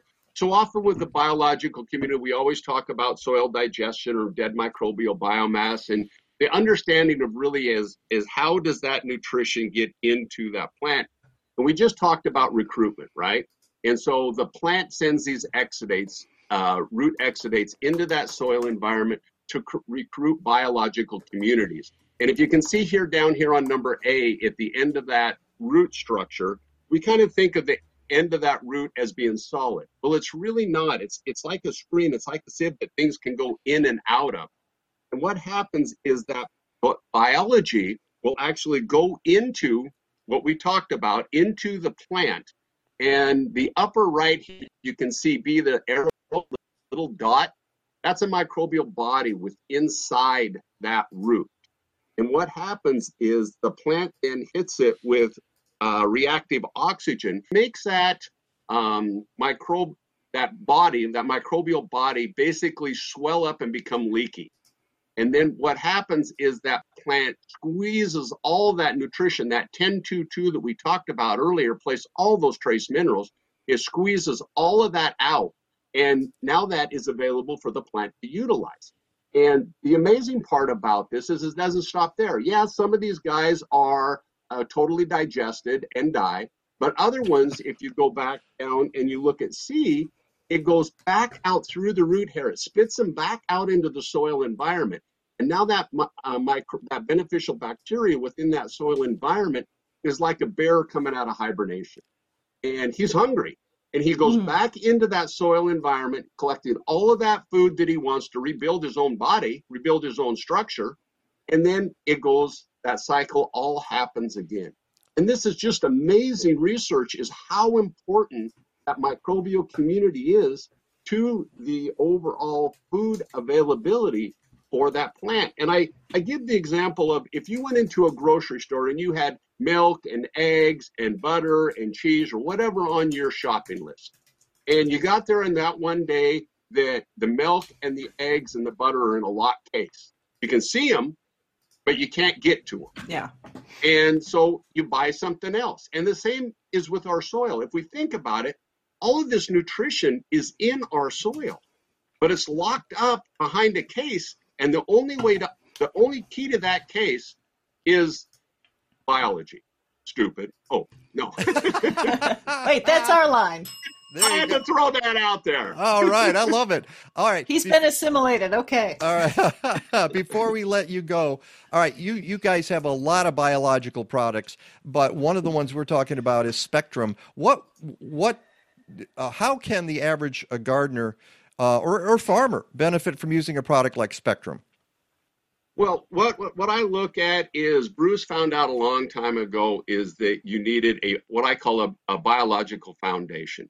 So we put a bunch of key players, the entire team out there onto that playing field with all specific functions, and then we go to that plant, the root exudates within that soil environment to dictate who is the most dominant strain within that soil environment. Mm-hmm. And so, with these known beneficial organisms that we're putting into that soil environment, you know, we talk about the mycorrhizae fungi, we talk about the beneficial bacteria, the nitrogen fixers, the phosphate solubilizers, potassium mobilizers. We get all of those into that soil environment. And then suddenly we create habitat and an environment to where this team now recruits, I guess the way I look at it, the booster club and recruits the coaches. And it's a better environment for all the players on the field to function as designed within that soil environment. Uh, so that's why folks might want to take advantage of that. And and uh, our great friends Karen and Steve Wenzel at Blazing Star can provide you with some of that. As I said, they're um, full disclosure, a sponsor of, of the Mike Nowak Show with Peggy Malecki. You can go to blazing-star.com. You're going to see a little bit about it uh, in just a second. Uh, Dennis, uh, you know, I hope this wasn't too much over the heads of folks, but I think you're you're clear enough that I think people get the idea. I, I, but I love the idea of roots taking microorganisms and squeezing.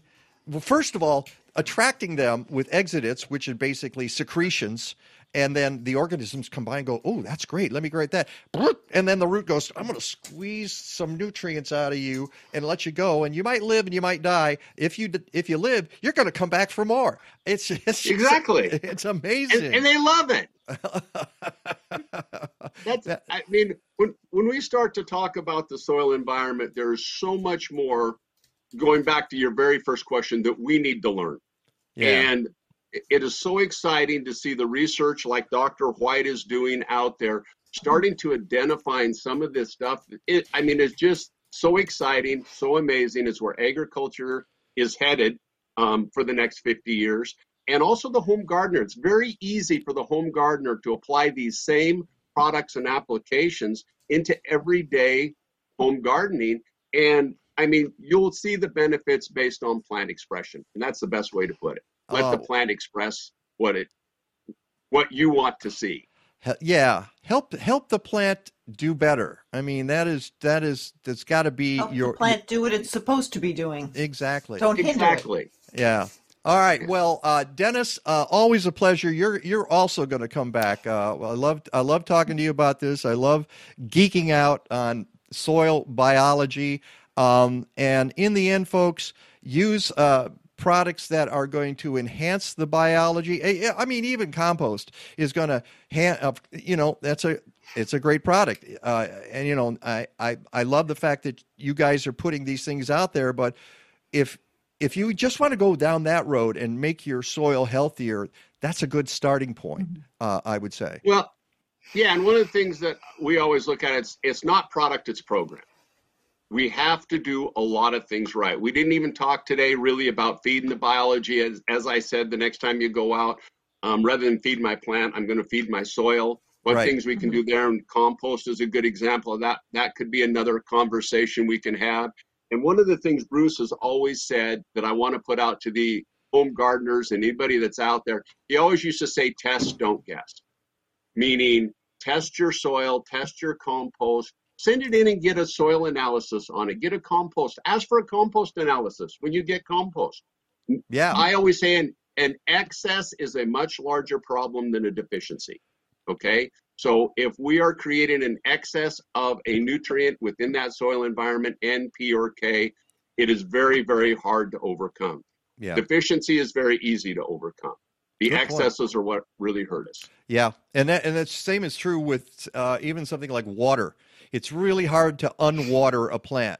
If if it gets dry, you can add some. So that use that as the example of this. All right, I see uh, meteorologist Rick DeMaio uh, standing by. Well, uh, he he dropped off for a second, but uh, he should be back. Dennis uh, Warnecke, Tainio Biologicals, uh, and let me make. What's the uh, the website for you guys again? Uh, TainioBiologicals.com. Tainio.com. it's actually Tainio. Tainio.com. Sorry. Sorry. Sorry. I didn't, didn't mean to put you on the spot there because I didn't have it right in front of me. But, yeah. and again, uh, if you want some of those products, go to blazing star.com. And while you're there, say hi to our friends Karen and Steve Wenzel. All right. It's the Mike Nowak Show with Peggy Malecki. Rick DeMaio, meteorologist, coming up next. From small boat fishermen to your dinner table with safe, free, no contact delivery. Sitka Salmon Shares brings premium wild Alaska seafood to your door. They're a community supported fishery offering shares just like your local CSA. All fish is wild caught in season with respect for the limits of the ocean. Line caught and traceable to their fleet. Use promo code NOWAK25 for $25 off the first month of a share. Go to sitkasalmonshares.com slash N-O-W-A-K. You can help slow climate change in 2021 by composting. And you don't even need a backyard. By composting communally in multi unit buildings across Chicagoland, Collective Resource Compost has diverted 7,000 tons of food scrap since 2010. CRC brings you a fresh 5 gallon bucket or a 32 gallon neighbor tote with each pickup. You fill it with organic matter, they swap it out, and get it to a commercial composting operation. Fight climate change. Go to collectiveresource.us. You know, Kermit, by recycling, we save valuable landfill space and help clean up the environment. You know, what are you recycling here anyhow, Fozzie? Oh, bottles, cans, paper, and snoo. Snoo? What's snoo? Nothing. What's snoo with you? Ah! To find out how you can help clean up the environment, write to Make a Difference, National Wildlife Federation, Washington, D.C. 20036. Even that snoo joke was recycled. Ah! Whether you're a farmer or a backyard gardener, assist your soil in providing key nutrients to your plants with Spectrum Soil Inoculum from Tainio Biologicals. The beneficial microorganisms in Spectrum break down and release vital nutrients and make them more accessible to your plants. Spectrum works with nature to decompose organic matter into humus, building richer, healthier soil. Spectrum is approved for use on certified organic crops and is OMRI listed. Get Spectrum at blazing-star.com.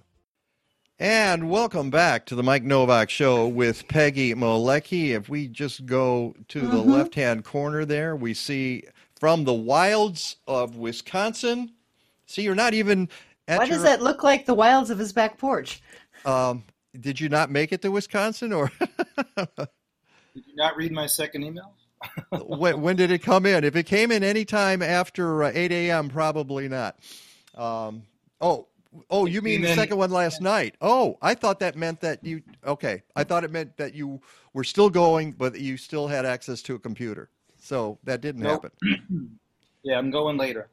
Oh, Ah. okay. Well, glad to He have you stayed here. just for us. Yes, yay! Yeah, How- I stayed just for you. all right, you get a ding there, Rick, just for sticking around with us. Okay. Yeah. So I got Um, my computer with me, and I got all the information that uh, your millions of listeners need to know. I've actually got some of the photos you sent too. Uh, the some some interesting stuff. Even I made the GIF work. I can of that uh, typhoon uh, in the Indian Oh, Ocean. Yeah.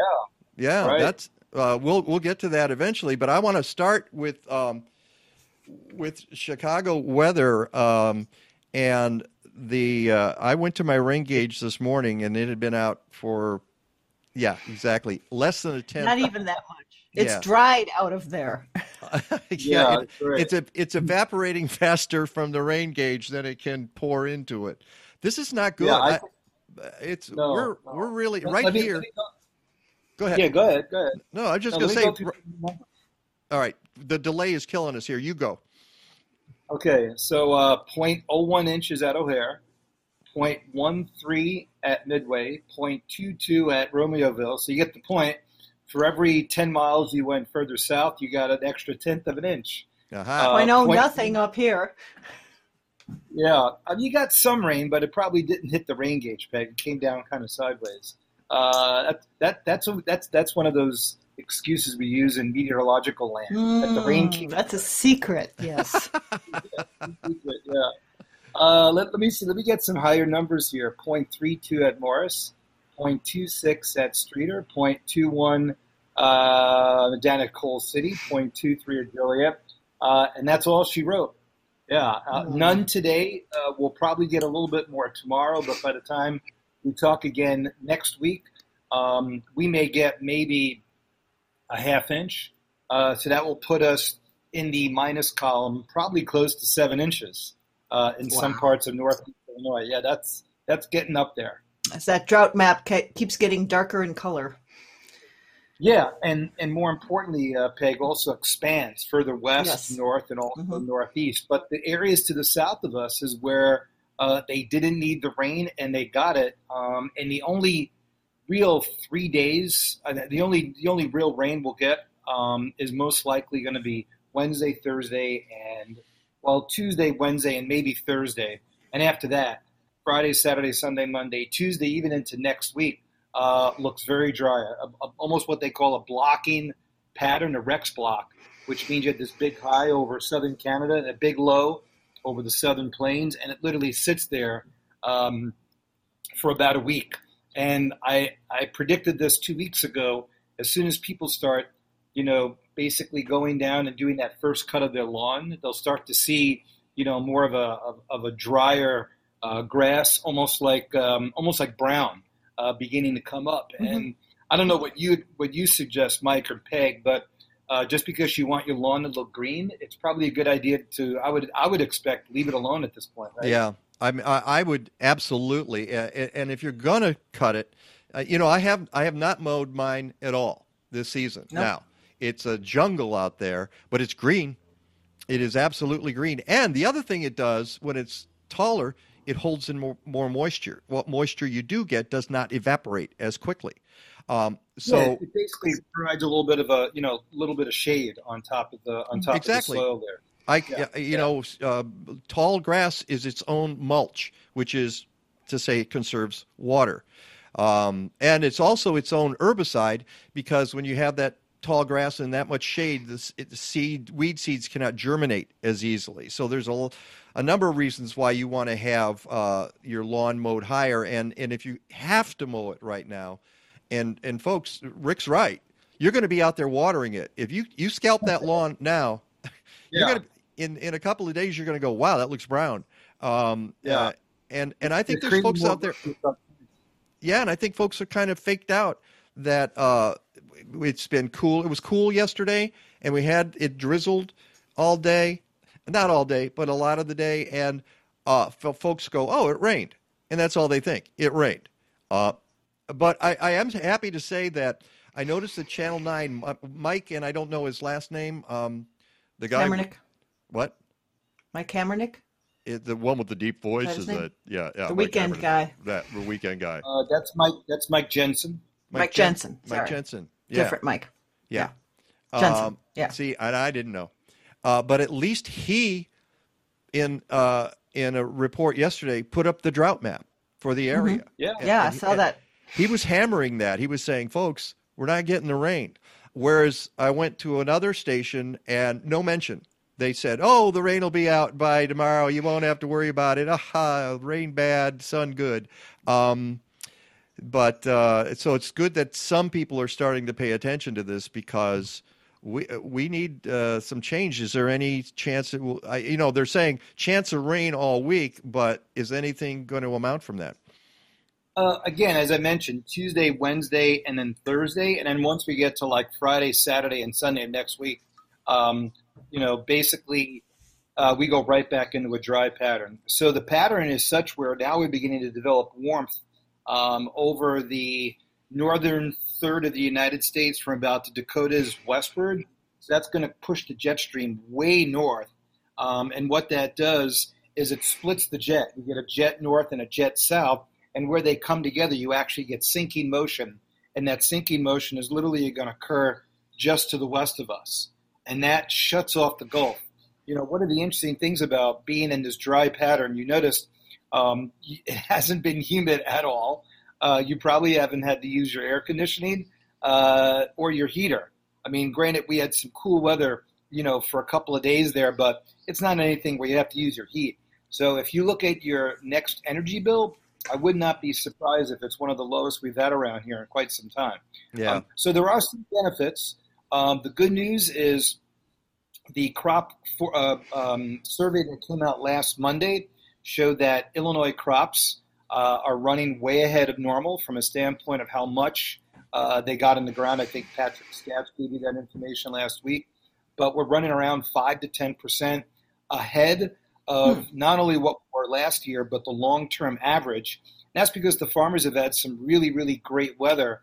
they called it field work days um, uh, to get their crops in. And I think I would not be surprised, and I usually send you this stuff when it comes out on Monday. Uh, last week we were at 74%.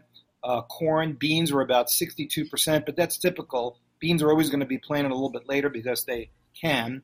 Uh, but I would not be surprised if Illinois crops, particularly corn, is probably close to 90%. So the farmers are actually in really, really good shape. Uh, and even though we had some warmer temperatures, even the, the crops that did emerge, it's probably not going to do, they're probably not, you know, were not damaged by some of the recent cool weather, even the frost that we had. Frost usually doesn't hurt uh, plants when they're emerging. Uh, but it was interesting just to go out for a walk the last couple of days. It seems like the tulips have pretty much reached an end. The daffodils yeah. are basically gone. Yeah. And now the trees are in that second phase. And I've noticed it the last two or three days. Um, and then probably because I'm wearing a mask as much, I've, I've, I've already noticed that my allergies are kind of picking up a little bit uh, and will probably do more so. Uh, you just look at your car. You leave your car outside Oh, yeah.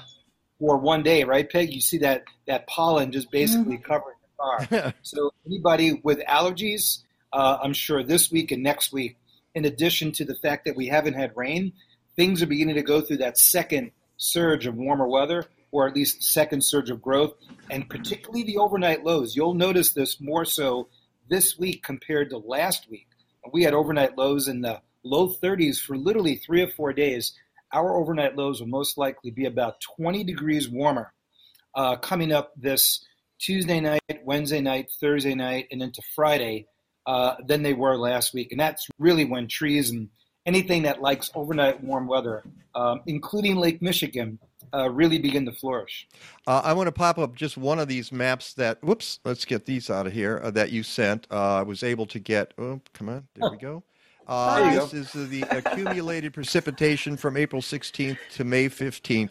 But that kind of gives you, it's not a, an official drought map. It's just showing you what the precipitation was for the last Mhm. month. But it's it's right in that path that we've been talking about, isn't it? Yeah, yeah, and and I think more importantly, if you look at the area where where there's rain across central Illinois, it's kind of skinny. there, there's there's not a lot of it, and it doesn't Yeah. take much from north to south to kind of all of a sudden merge um, somewhere in the center. Um, and and again, I would not be surprised, Mike and Peg, when I show this to you. Probably not next week, but in two weeks um, that that area of green, which is a running what we call a running average, uh, a 30 day average, uh, you'll see that kind of shrink quite a bit. Oh, dear. Um, so again, the pattern does look like it's going to go back to uh, a warm one, uh, but at this point, not a lot in the way of precipitation.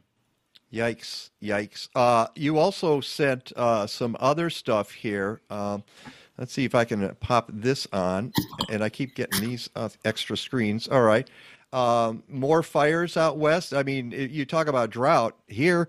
You know, we can deal with it right now, but not out west. No, no, and this is this is from last week. Uh, this shows you um, not only smoke rising from the ground in parts of California, but look how brown that area is. Yeah. Yeah. that's that's terrible. Doesn't look like spring.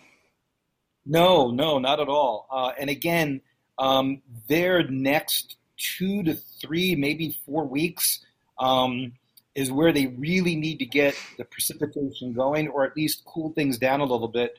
Uh, there is a chance, and Mike, I don't know if you can show the, your your listeners that map of the seven day forecast for precipitation. Let Uh, me that was see. the let me see if I can pop sent that up.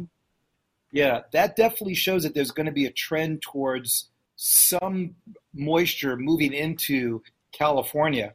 Uh, but one of the one of the best ways to follow, you know, um, current information out of California is not to go into like a Facebook page from the National Weather Service, but if you go into some of the Twitter feeds, and you can just go into just just Google weather.gov and go into Oakland or um, I think it's out of San Diego or Los Angeles. There's I think four different sites, even Sacramento, and then you'll see there'll actually be a link to the Twitter sites. The Twitter sites are Hmm. actually, um, I think, your more reputable ways that scientists like to share data. They get a little bit nervous about Facebook, uh, but what's really interesting if you look at some of the Twitter feeds, they're literally talking about California now being uh, less than 15% of, of water left over from the, from the winter snows, which means now they have to rely on your spring rains and summer rains, which there isn't a lot of.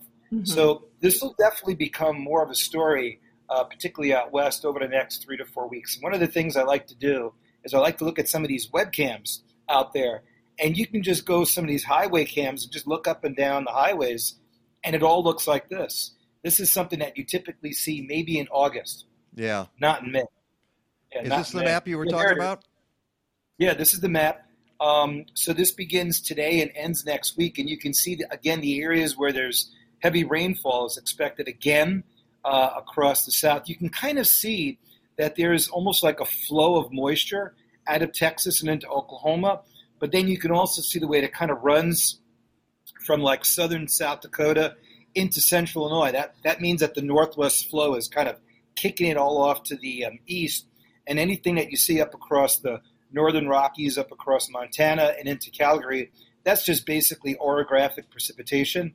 But more importantly, if you look out in California, um, even a quarter, even three quarters of an inch in the Sierra Nevada mountains um, is not going to do much. So Yeah. you basically see this circular motion coming in off the Gulf and this other flow coming in from the northwest. And when you get these patterns set up like that, um, they usually last for about seven to about 10 days. So the pattern in the last, in the next two weeks, I think is going to be very emblematic of what's going to occur um, for most likely the next two to three months. And we're ready to begin to see the possibility of first tropical depression, if not a tropical storm, developing um, in the Gulf of Mexico. And that's because the overall long term pattern suggests that we're kind of jump starting the tropical storm season. Um, Not as early as last year, but definitely getting a, a, a jump start on it. All right, and uh, look at this photo. This you you mentioned our buddy Pat Scatch earlier. He says, "Here's a photo of the Des Plaines River in Riverside. That was on Friday. As of 2 p.m., the USGS river gauge, uh, sh- only a few blocks away, shows a water level of 2.02 feet. Flood stage is 7.5 feet. He says, I could not locate an average water level. This river is low when seen Yeah. in person. Look at that bank, how Yeah, much not is showing. Yeah, not much river along the side of the river in Riverside, is there? um, but you know what? Here, here's the thing. Here's the thing. We don't want to seem like like we're complaining. Um, Oftentimes, people avoid riding their bikes through the forest preserves when there's muddy paths. Now you can ride your bike in the forest preserve, right? Now you can go for a walk and not worry about what you typically get or have gotten the last three years if you tried to ride your bike along some of Yeah. these river paths. Yeah, so and so I And we seem to be going through extremes. It was either everything underwater the last couple of years and now super low. Yeah, and, and the thing about this particular Yeah. river, um, the Des Plaines River, when it floods, man, does it flood. Yep. I mean, it, literally- Yeah. it literally takes out, you know, hundreds of feet on either side, and then literally you can't use the forest preserve for, you know, almost a month to a month and a half. So uh, as much as we, we seem to be complaining about this, take advantage of it to the point where um, the weather is going to get nice the next couple days, the temperature is going to warm up. Uh, there's going to be some really nice overnight lows. Um, hopefully, we'll be able to utilize that in our favor, and we'll just kind of pray a little bit and keep our fingers crossed that the pattern does change somewhat. However, um, like I mentioned last week, we were going to be talking about being seven inches below normal, and I would not be surprised by next week we're talking eight inches below normal. And every week means that you need like another two weeks uh, to get back to normal, and that that's getting kind of tough to do this time of the year, Yeah. especially with the pattern. Especially Uh, with the pattern. Uh, quickly, let's move to this map here that uh, you mentioned. Um, this is uh, the uh, Indian subcontinent continent and uh, the activity there. What what are we looking at, Rick? All right, so this is a couple days ago. This was on the 13th of May. That's now a tropical cyclone expected to become uh, a Category 3 uh, tropical cyclone, which is going to move up into the area of extreme western India and into Pakistan. Uh, that's unusual for this time of the year. granted, you can get tropical cyclones, but usually they don't occur on the quote west side. There's your there's the uh, uh, the animated GIF there. Nice job, Mike. Um, Yeah, I'm so- surprised I was able to make it work. So, so there we go. Let me uh, animate that again. Yeah, and and what's interesting about this, uh, this is one of two. There's going to be a second one that's going to move up the eastern side of India, uh, and most likely go into Bangladesh and maybe Myanmar by the end of the week. But um, the ocean in that area is is already almost 31, if not 32 degrees centigrade, which is close to that 88 to 89 degrees Fahrenheit. Wow. Now, yeah, people may look at that and go, "Oh my God, that's crazy! I can't believe that that's happening." But you know what? That's kind of normal for this time of the year for that part of the ocean uh, to be warm. And what's interesting is that that area of the world, because India kind of you know extends so far south, that area actually has two different tropical cyclone seasons. The first one begins in late April and goes up to about early June. And then, believe it or not, the second one is in late October that goes all the way into December. And the reason why there's very little in the way of tropical cyclone activity in that area of the world when you would normally expect it is because India goes so far south, literally down to about 20 degrees latitude. The monsoon creates so much inflow that because you have the strong easterly wind, it literally cuts out the ability uh, or inhibits the ability for any tropical cyclones to develop. So, literally, the Indian monsoon actually inhibits the development of any tropical cyclone. So, they'll get theirs early and then again late. And again, if you look at the way the um, the Tropic of Cancer cuts right across southern areas of India, Florida literally ends north of the, of the Tropic of Cancer. India goes down like literally another 10 degrees. So India is like Florida three times the size and about 600 miles further south. So think about that from a standpoint of its ability to impact the weather uh, from a small, you know, from a small scale size. But the bottom line is to have a Category Three tropical cyclone hit Pakistan this time of the year is a little bit unusual, and unfortunately, it's like literally the third one we've seen in the last three years, which again is an, which is indicative of the fact that our climate has been changing somewhat. Um, but Mike, I, I wanted to point out there's a couple of graphics that I sent you early this morning, which the Midwest Regional Climate Center just sent out. These are really really cool. It literally shows how much rain has fallen over a certain period of time, um, over a half inch and an inch. I don't know if you can find those, Uh, but it's w- really I I don't. I'm not seeing them here. Um, I'm not sure which graphic you're referring to. Is it uh, after the? Let's see. Uh, Yeah, I num- don't see any from today. yeah. I sent I sent you guys a I sent you guys a, um, a a PDF. PDF. Is it on? Where Yeah. on the PDF is it uh, located? It is. Okay, it would be um, it would be page uh, page five, and then page six. Okay, and what's Oh. what's really neat about this is is what they're doing now is they're showing you um, the number of days that we've gone without a half inch of rain and without an inch of rain. And these these are kind of new. I've I've never seen these before, but these are becoming more and more. I see. um, I see where you are. Um, okay, there's six and there's five. Number of days since last precipitation observance, and then the uh, number of days since last uh, precipitation observa- observation. half inch and an inch. Uh, which one? I, I I can give you one of them. Which one do you want to see? Whatever one you pull up. okay, let me do that right now. Keep talking. Talk amongst yourselves while I track this down real quick. Well, what, what's interesting to note is I think O'Hare is now up to about 160 days since our last day of a half inch of rain. Um, Wow. And I think, yeah, and I think and these are numbers that um, Skilling and his group put together. Um, I think the record is 233. Um, and again, this this shows you just how how dry we've been, even from a standpoint of, of any sort of moderate rainfall. So when, when you see things like that, that that's really more of of, uh, of, of an indication of, of the extent of dryness. And literally, drought. If we do end up getting into one, which it looks like we are getting into that direction, usually begins with things that happened in the previous, you know, month and a half to two months to almost three months. Mhm. That's one of the things that we get concerned about. So um, I don't know if that means people should do something different on what they plan, particularly in your, in your in your flower boxes, your window boxes. Um, And pay attention to the watering. Yeah, yeah, yeah.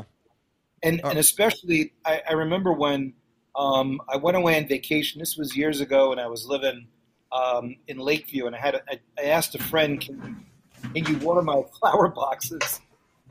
And they kind of missed a couple of days, and I came back, and literally, I had probably two hundred dollars worth of plants just completely gone. Everything was That's gone. all it takes, uh, you know, and, and that's something to remember. By the way, whoop, here's here's the map. Um, Yeah. Okay. So Yeah, look, look where we are. the brown area, which is uh, Over eight weeks. over Yeah. eight weeks Yeah. since the last half inch of rain. That's right. Especially, I, I hate to keep saying especially Lake County, but especially Lake County. Yeah, and and if and if Mike, if you go to the next map, I'm sure it shows you even better. Yeah, they're gonna have to change the name from Lake to Puddle County. Mm. I don't know Uh, if they can do that. I, I can't do it that quickly. So this is because we're out of time anyway, and we need a forecast. So that you can. But I'll tell you what. Next week, if you've got this map again, I'll make sure I, uh, we bring it up so that folks can look at. You know, yeah, you're right. It pretty clearly delineates the issue we have here, and especially right here and going into Lower Michigan. Um, it's it's pretty stunning stuff. All right. So Yeah. what, what's our forecast, Rick? Okay, so dry today, just some high clouds, um, 67 to 70 degrees inland. Again, you'll feel that lake breeze. Um, temperatures probably right around 60 degrees lakefront, maybe about two miles in, maybe 63 or 64. Uh, but this should be the last day of a sustained lake breeze. Uh, we definitely get a little bit cloudier and wetter during the day on Monday, so maybe 65 to 70, but you'll definitely feel more of a south wind and a little bit higher humidity. That may make the lake breeze a little more tolerable. Uh, but it definitely looks like, uh, to me, Monday night into Tuesday is the best chance for any significant rain. Then after that, just a couple of sprinkles. And then once the front kind of drags itself across the area on Thursday, um, we'll dry out. But it does look like um, I would think we'll probably have the first back to back 80 degree days um, probably next Friday and Saturday, since way back on May 1st and May 2nd. I know, talk, talk about getting the, the heat. I know, it's crazy. It's been one of those weird springs. Uh, Absolutely. All right, Rick. Uh, thank you so much. Enjoy your Sunday. Enjoy your trip to uh, the wilds of Wisconsin, and uh, we will talk soon. Yeah, and next week maybe we can also talk about some of those normal maps that we uh, kind of went back and forth with uh, from the New York Times. It's a really great site that I think people should be aware of. We'll do that next week. All right. That sounds fantastic. All right. Thanks, Rick. So long.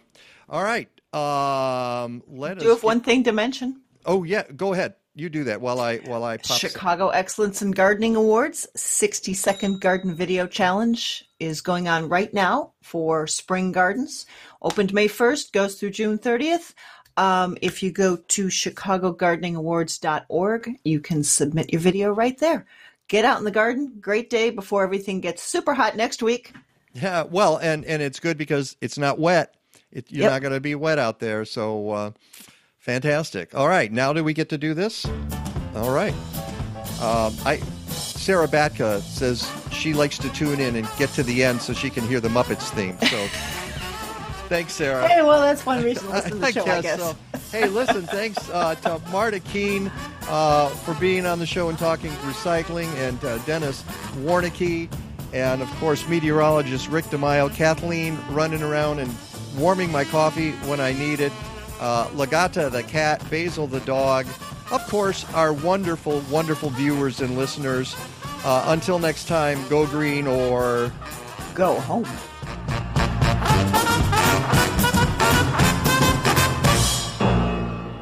Statler? Yeah, what? Is that it? Yes, it's over. How'd you like it? I don't know. I slept through the whole thing. Well, you didn't miss much.